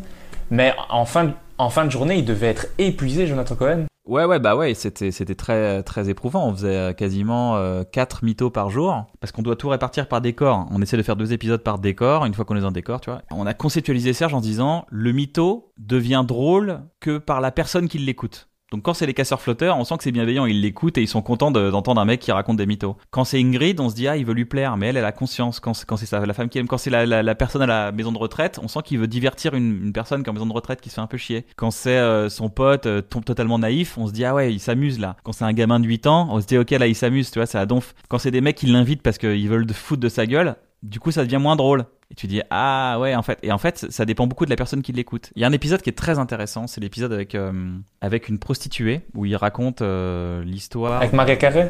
Non, c'est pas Maria Carré, mais c'est, c'est, ça, c'est drôle. Mais c'est euh... tellement grotesque avec Maria Carré. Et la malédiction des mille cinq cents meufs, je crois, c'est ça. T'arrives, on est tapas. J'arrive. Ah, c'est ça. Eh ben, ça, ça, il est quatorze heures, on a mangé comme des ogres, on est quasiment en train de dormir, et là, c'est Jonathan en digestion. Dans un état de transe, il ne sait même pas ce qu'il raconte. C'est un, totalement improvisé. C'est même pas un truc que nous, on, c'est, c'est lui seul face à sa folie. Il voyage dans ses idées comme ça, et il est complètement en demi-teinte. Il est pas du tout en train de chercher à faire rire, et il est dans un truc complètement fou. Donc ça s'appelle Serge et la malédiction des mille cinq cents meufs. Attends, c'est ça. Hein. J'arrive, je vois un gars, un gars avec des rastas. Il fait hey, « mon frère, comment ça va ?» Je fais ah, « ouais, ça va. Et toi, les tapas, ça va? T'en veux un dans la gueule ?» Il fait « pourquoi t'es méchant comme ça ?» Je fais « vas-y, pète avec ta bouche pour voir. » Aucun sens. Ça n'a oh, pète avec ta bouche pour voir. Il fait un bruit de paix. Ça n'a aucun sens. En fait, c'est juste un narrateur qui est drôle, qui part en transe et qui dit ça. Donc, on a capté des moments comme ça. Des fois, on avait des moments plus techniques, des moments, des histoires qu'on avait, qu'on avait un peu conceptualisées avec, avec, avec Bruno dans un bureau d'auteur. Mais sinon, euh, ouais, on, lui, on s'est dit, bah tiens, il revoit son amour d'enfance. Il la recroise plusieurs fois et à la fin, il se passe ça. Il recroise son pote naïf plusieurs fois. Il croise son pote qui est sceptique, mais qui est, qui est drôle. Tu vois, son pote dans la voiture, Jérémy Galland. Euh, Mais il y a, y a deux performances de dingue, c'est à la fois donc Jonathan Cohen qui peut, qui a cette capacité à improviser, mais aussi l'acteur qui doit réagir à ce qu'il dit, arriver à ne pas rire quand il... c'est, c'est impressionnant. Oh oui, oh oui. Impossible de ne pas rire. Moi, je crois que c'est le truc le plus dur qui, qui ça aurait été de ne pas tomber en fou rire à chaque scène en fait. Bah c'est beaucoup de fou rire, hein. c'est, c'est un programme à fou rire, hein. C'est pas du tout un programme à pas fou rire. Et vous aviez combien de temps de rush sur un épisode? Parce que les épisodes, ils durent genre... Euh, c'est, c'est maximum huit minutes. Ouais, huit dix minutes. En fait, il y, y a autant de, d'épisodes possibles à faire. C'est-à-dire que si on sortait les rushs de Serge, là, on les mettait en ligne, il y a tellement de richesse que chacun pourrait faire son propre montage. Mais y a, c'est rempli de choix, hein. c'est, c'est ça, c'est, c'est très frustrant hein, d'ailleurs, c'est très frustrant, mais on est obligé de, de maintenir un équilibre. Mais le montage dans Serge, c'est une écriture. D'ailleurs, c'est Navo qui à la fin s'occupait du montage, parce qu'il réécrivait l'épisode, euh, il regardait, il faisait une première version, c'est Navo qui, qui montait les épisodes de Serge. Ben, en tout cas, euh, bravo, et pour tous les fans de Serge, ben, y a encore une fois un making-of. Merci d'ailleurs de faire tous les, les making-of, c'est vraiment chouette d'avoir un, une vision extérieure de tout ça, mais dans, dans tout ce que tu fais, hein, généralement, on a ce, ce making-of, ce, ce, c'est les coulisses, et je, je, j'aime beaucoup ça. Ben, c'est gratos et c'est sur YouTube, donc allez voir. Voilà. Et une fois que tu as fini de tourner avec Pulsion, j'ai entendu qu'à la dernière, tu t'es dit « je ne ferai jamais aussi bien avec un nouveau spectacle ». Comment tu as réussi à dépasser ça et à écrire Une bonne soirée que j'ai pas encore eu l'occasion de voir? J'ai ma place pour le Cirque Royal, mais ça a été reporté. J'attends. C'est le, le, le pire truc qui m'est arrivé pendant le Covid, c'est ça. Moi, c'est de ne pas pouvoir voir ton spectacle. Ah bah ça, ça va alors. J'aimerais, je suis vraiment très privilégié. Euh, non, c'est, c'est quand tu salues à la fin, tu dis ok, le spectacle est très abouti. Là, je sors de trois cents dates. Euh, ok, maintenant c'est abouti. Euh, bah c'est bon, je ferai pas mieux, c'est bon. Et en fait, t'as, tu te dis bon bah là, je termine un projet qui marche. Pourquoi je fais ça? Il y a, y a un peu, tu vois, de, le fait de se lancer dans un nouveau truc, tu repars à zéro, quoi. Et en fait, euh, non, je suis content parce que je, j'adore mon nouveau spectacle. Et puis le spectacle marche bien, on a des beaux rires, les gens sont contents. Sont... Il y a un vrai enthousiasme après le spectacle. Les gens, ils sont, ça leur a fait du bien. Je sens qu'ils passent une bonne soirée et un bon matin le lendemain matin. Bon, parce qu'en plus, il y a des blagues pour le lendemain matin. C'est ça qui est drôle. Ah, j'ai tellement hâte. Mais qu'est-ce qui a changé entre Pulsion et Une bonne soirée ? Je suis détendu, totalement détendu. Là, ça fait maintenant quasiment huit ans que j'ai repris la scène réellement à fond, depuis deux mille douze, donc neuf ans, tu vois. Là, je suis méga détendu sur scène. Il peut rien m'arriver. Même quand il m'arrive des trucs, il peut rien m'arriver. Mais j'ai entendu que dans ce spectacle-ci, contrairement à Pulsion où tu parlais de choses assez dures, assez tristes, dans Une bonne soirée, tu vas parler de choses positives et du fait que tu es bien. Ouais, euh, c'est, c'est pas ça, c'est que je parle moins de... Tu sais, à un moment donné, quand tu parles de ton père, du deuil tous les soirs, il y a une sorte de deuil que tu refais un peu tous les soirs quand même. C'est, c'est du mal à se détacher quand même du deuil. C'est bien des fois de, d'avoir un spectacle un peu plus léger, tu vois. Je pense que le prochain sera beaucoup plus deep, beaucoup plus dark, mais celui-là, il est plus cool. Il est vraiment agréable à jouer, il est cool, il est léger. Alors, il est pas, il est pas euh, moins profond, hein, mais il est quand même très profond sur des trucs. Mais ouais, il est plus agréable à jouer. Il y a, il y a quand même une profondeur. Hein, il y a pas du tout de. On a toujours gardé quand même un propos. Tu vois, on a toujours gardé ce, ce, cette logique de parler de l'enfance, de parler de, de choses que tout le monde peut comprendre. Et si tu comprends pas, bah tu vas quand même comprendre. Si t'as pas la référence, tu vas quand même comprendre parce que tu vas, ça va résonner quelque chose. J'ai, j'ai, j'arrive à trouver. Avec Navo, on a trouvé les résonateurs justement pour que tout le monde comprenne. C'est vraiment un, un, un... le plus important, c'est d'être compris. D'ailleurs, Chris Rock disait euh, « J'ai tellement peur de pas être compris que ma vanne ne marche pas que je donne trois fois la prémisse. » Il dit le pire truc pour un homme avec sa femme, le pire truc, le pire truc pour un homme avec sa femme, c'est que quand sa femme, elle dit ça, tu vois, il, il, il martèle, il martèle, il martèle pour bien comprendre. Et ben, je pense que plus t'es compris, plus t'as de la, plus t'as de chance de faire rire derrière. C'est pour ça que des fois, parler trop vite au début, avoir peur et d'aller directement à la, à la fin de la phrase pour faire rire, non, ça, ça, ça marche pas des fois parce que tu, tu, tu boules trop le, l'exposition de ton propos. Pour bien être compris. Et donc, avec ce spectacle, t'as joué euh, cent quarante dates, il me semble, avant de devoir arrêter avec euh, toute la situation euh, de crise sanitaire. Ouais, déjà, putain, cent quarante dates, c'est énorme. Est-ce que le spectacle, tu penses qu'il aura changé quand tu vas avoir l'occasion de le reprendre ou pas ? Non, je pense pas. Je pense que les gens, ils ont besoin d'écouter des histoires. Je pense que, voilà, on va pas leur parler du Covid, parce qu'on en a un peu parlé, je crois, quand même.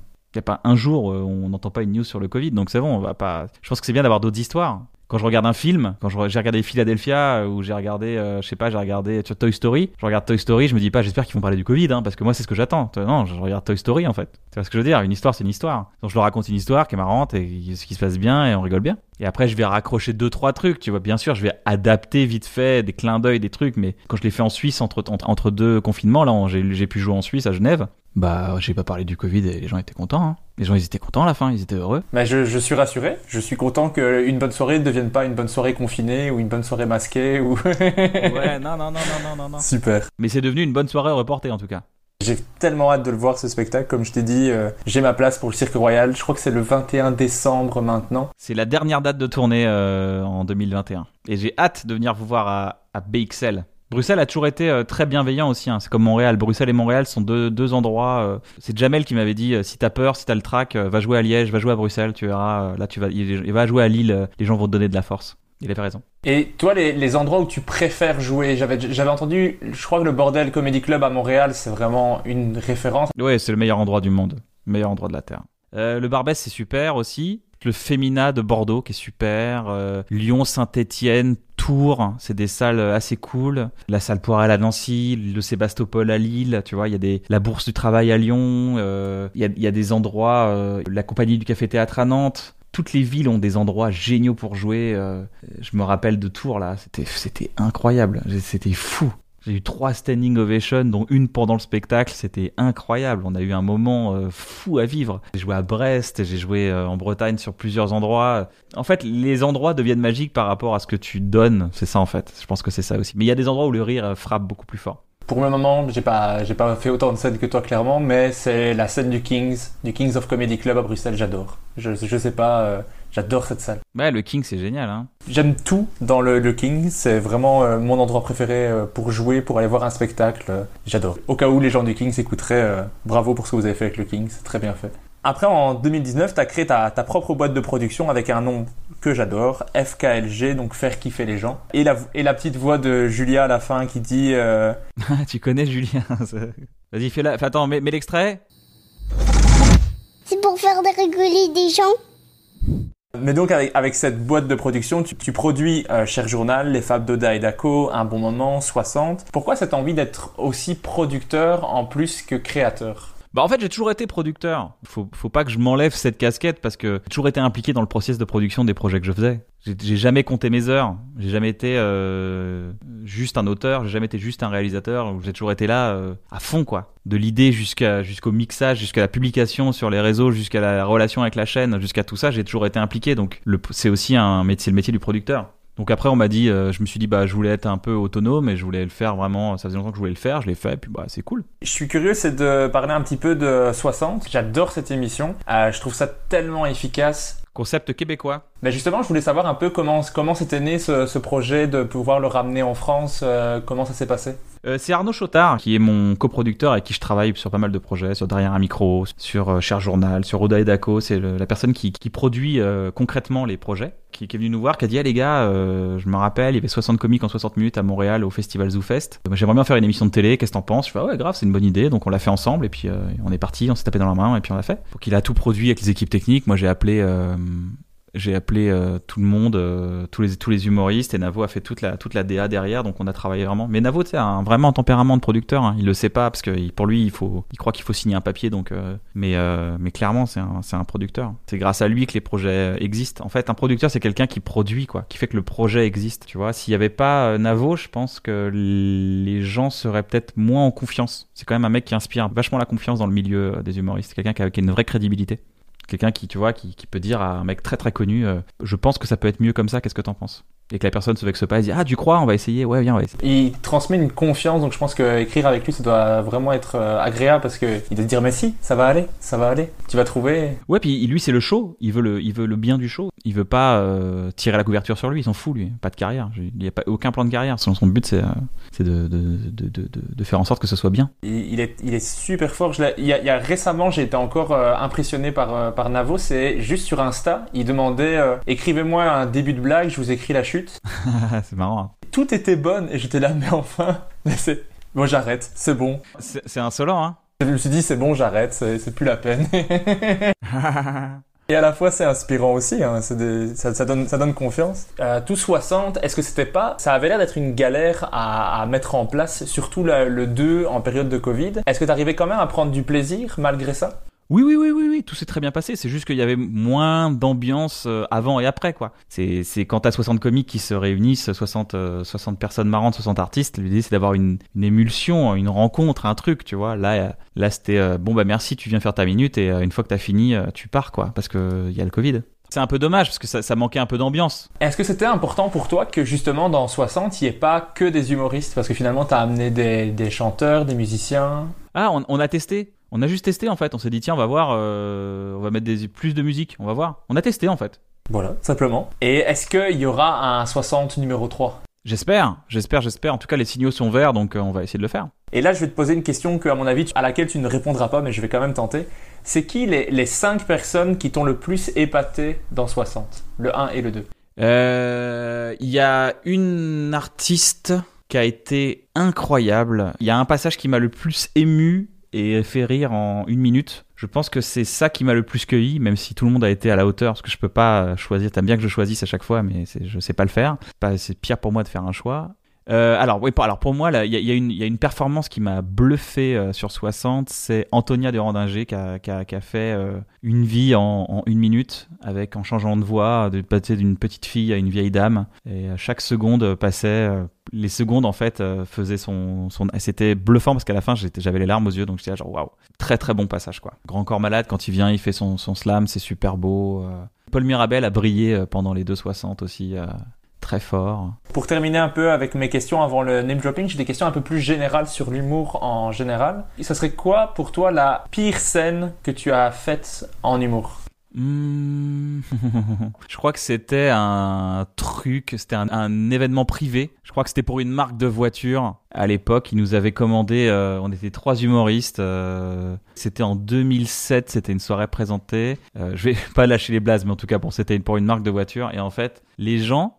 Et avec leur queue, je peux pas leur en vouloir, hein. Mais c'était, tu sais, c'était leur colloque pendant trois jours. Euh, tu sens, tu sais, la boîte, elle, elle rince un peu tous les salariés. Là, ils font la fête, ils boivent de l'alcool, ils bouffent et tout. Comme ça, ils sont contents. Ils disent, ah, je bosse pour une bonne boîte. C'est pour faire une cohésion d'équipe, tu vois. Mais je pense que les gens avaient trop bu, quoi. Trop, trop bu dans tous les sens. Ils étaient en roue libre de ouf. Moi, j'étais là avec mon sketch, avec mon violon et tout, et les gens, déjà, le son était pas ouf. Mais à un moment donné, il y a carrément une meuf qui monte sur scène, qui me tire mon violon des mains, qui appuie sur mon looper, euh, qui me pousse, qui parle au micro. Je sais qu'ils avaient exposé une voiture. C'était dans un Center Parcs. Il y avait une voiture qui était exposée, ils l'avaient mis dans le lac. Non, mais vraiment, tu sais que c'était vraiment, mais tu sens que les gens sont partis en sbeul dans tous les sens, quoi. Qu'est-ce que tu aimes le plus et qu'est-ce que tu aimes le moins dans le fait de faire de l'humour ? Ce que j'aime le moins, c'est monter sur scène. Ce que j'aime le plus, c'est euh, avoir bien fait mon taf sur scène. J'aime pas l'après-midi euh, quand je vais monter sur scène, le soir sur mon spectacle. J'aime pas la minute d'avant euh, monter sur scène. J'aime pas ces moments. C'est pas des moments que je kiffe. C'est une sorte de, d'adrénaline un peu genre... C'est ton corps, il est un peu genre, oh, on sait pas ce qui va se passer. Et il y a après, quand tu montes sur scène et que tu fais rire les gens, là, c'est le meilleur moment du monde. Enfin, qu'est-ce qu'on pourrait te souhaiter pour la suite de ta carrière ? Euh, pff, c'est, c'est, c'est franchement, si ça peut continuer comme ça, c'est cool. C'est, j'ai pas besoin de plus. J'ai pas besoin de. Je suis trop content de, de ça. C'est, c'est, c'est, je, je suis content et j'espère, euh, j'espère ne pas décevoir les gens. J'espère ne pas devenir un, un vieux boomer, un vieux ringard euh, qui, qui se rend même plus compte des, des, des, des conneries qu'il dit. Et... Tu vois, de, de, d'être passé à côté de mon époque. Ça, je veux pas, pas trop. J'ai terminé avec mes questions. Je peux passer à ce que j'appelle l'interview name dropping. On va name dropper. Je vais te demander à chaque fois de me citer donc un seul humoriste. Tu vas te limiter à une personne, donc homme, femme, québécois, français, suisse, allemand, ce que tu veux. Mais à chaque fois, une seule personne. Pour toi, l'humoriste le plus sympa que tu as rencontré ? Adib Al-Khalidé, très gentil. Euh... Quand je suis allé à Montréal, il m'a hébergé pendant trois semaines chez lui. Euh, on a tapé des bars, on a rigolé. Il a, il a pris beaucoup de temps pour moi. Il m'a... m'a beaucoup aidé. Euh, c'est un mec à... On a un parcours très similaire, très très très similaire sur en plein de points. On a les mêmes questions, les mêmes choses, les mêmes envies. Euh, gentil, c'est un vrai gentil. C'est un ancien invité du podcast aussi, donc allez, allez écouter. Et, euh, j'adore. Mais en fait, c'est, c'est marrant que tu dises que vous avez un, un parcours assez similaire et que vous avez des, des points semblables, parce que souvent, quand, je, quand on me demande dans mes humoristes préférés, je vais dire euh, Québec, ça sera Adib, France, ça sera Kyan. Ah, c'est gentil. L'humoriste qui t'inspire ou qui t'a inspiré le plus ? Je, je, je crois que c'est... Euh, pour ce spectacle, en tout ça, c'est Bill Burr. Je suis vraiment pas d'accord avec tout ce qu'il dit, mais, mais il est très très drôle, quoi. Et puis il a ce côté... Euh, parce que je, je, je, je crie beaucoup dans mon nouveau spectacle. J'ai beaucoup de colère, mais c'est très drôle. Et je pense que c'est lui qui m'a vraiment appris la colère drôle, quoi. L'humoriste qui, pour toi, écrit le mieux ? Ah, ça, c'est intéressant. Haroun écrit très bien. Ok. Haroun. Ah, aussi, euh, dans un autre style, euh, sur scène, Haroun, mais dans les chroniques, Roman Frayssinet fait un travail de ouf sur Click.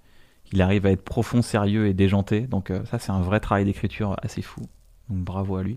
L'humoriste qui, pour toi, joue le mieux ? Je, je pense que c'est Baptiste. Baptiste, il joue vraiment bien sur scène, quoi. Il a, il a un truc... Euh, il a une folie de, de, de, de...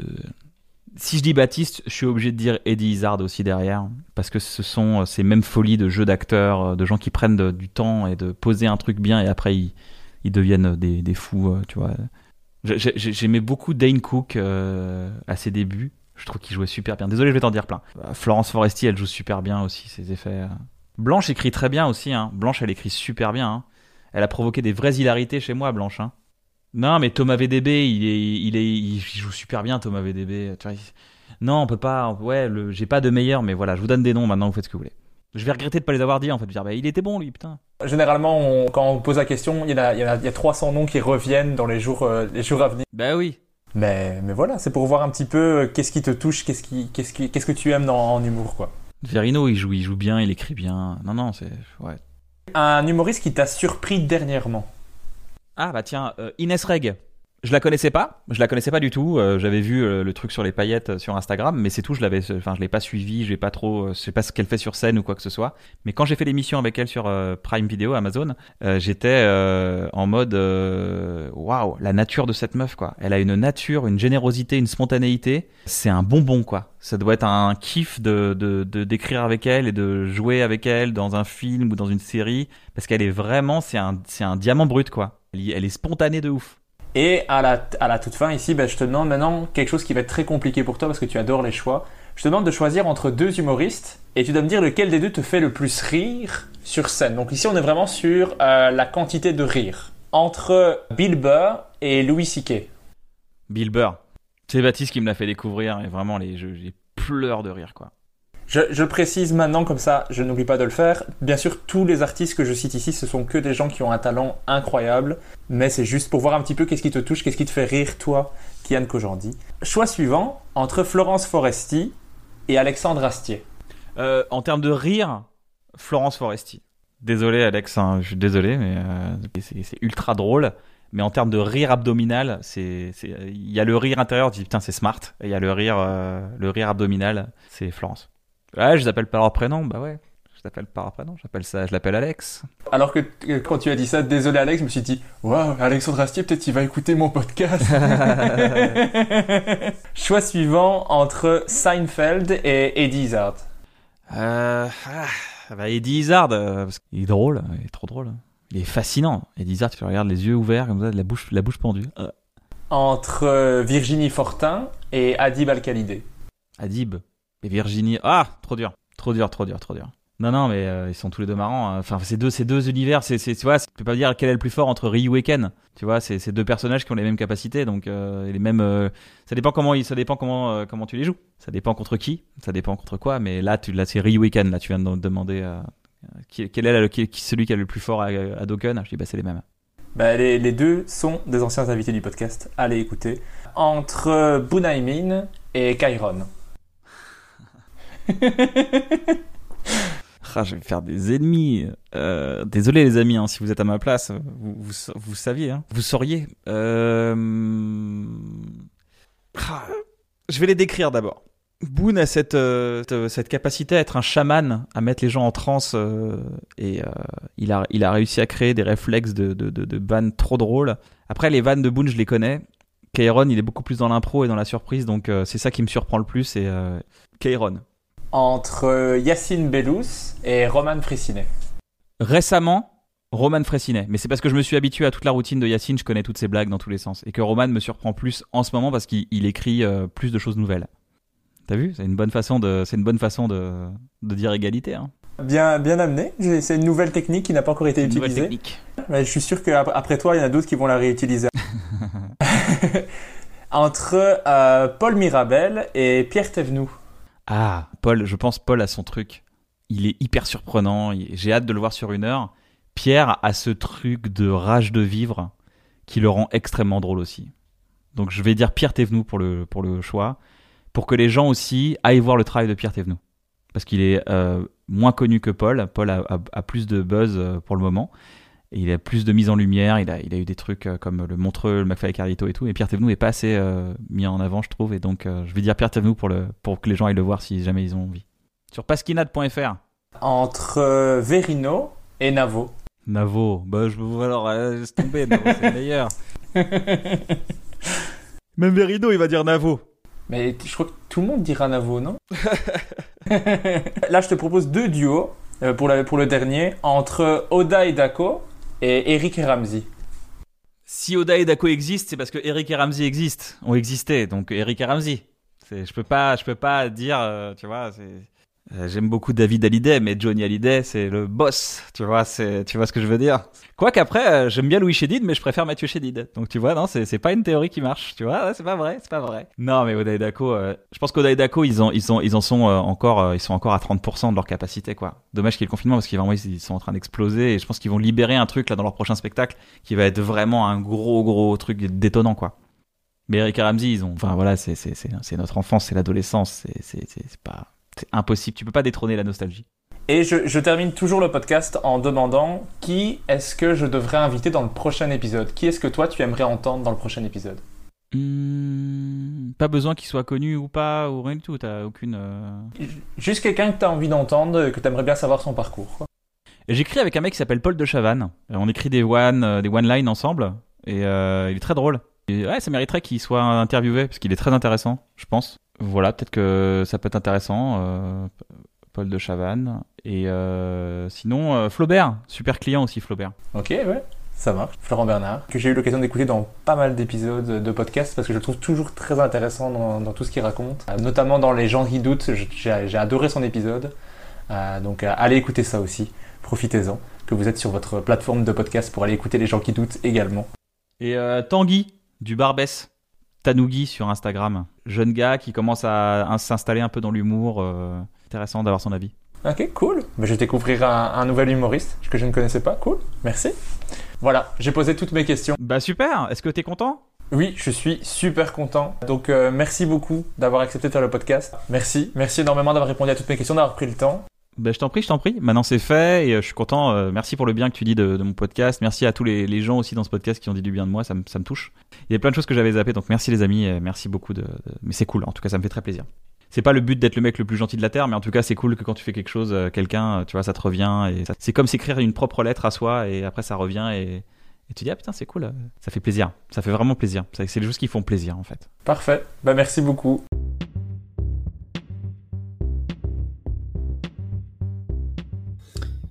Merci d'avoir écouté Humeur Humoristique. N'hésitez pas à donner votre avis, à vous abonner et à le partager autour de vous. Si vous avez détesté, écoutez le suivant. Il sera mieux. Bisous.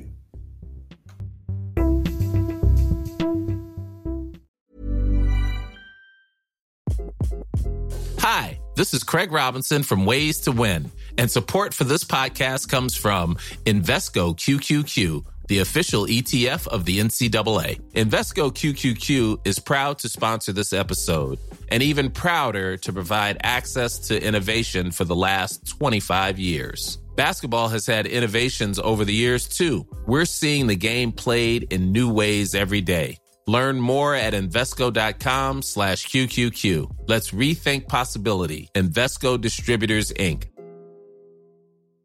Hi, I'm Daniel, founder of Pretty Litter. Did you know cats tend to hide symptoms of sickness and pain? I learned this the hard way after losing my cat, Gingy. So I created Pretty Litter, a health monitoring litter that helps detect early signs of illness by changing colors, saving you money and potentially your cat's life. Pretty Litter is veterinarian developed, and it's the easiest way to keep tabs on your fur baby's health right at home. Go to pretty litter dot com and use code ACAST for twenty percent off your first order and a free cat toy. Terms and conditions apply. See site for details. Planning for your next trip? Elevate your travel style with Quince. Quince has all the jet-setting essentials you'll want for your next getaway, like European linen, premium luggage options, buttery soft Italian leather bags, and so much more. And it's all priced at fifty to eighty percent less than similar brands. Plus, Quince only works with factories that use safe and ethical manufacturing practices. Pack your bags with high-quality essentials you'll be wearing for vacations to come with Quince. Go to quince dot com slash pack for free shipping and three sixty-five day returns.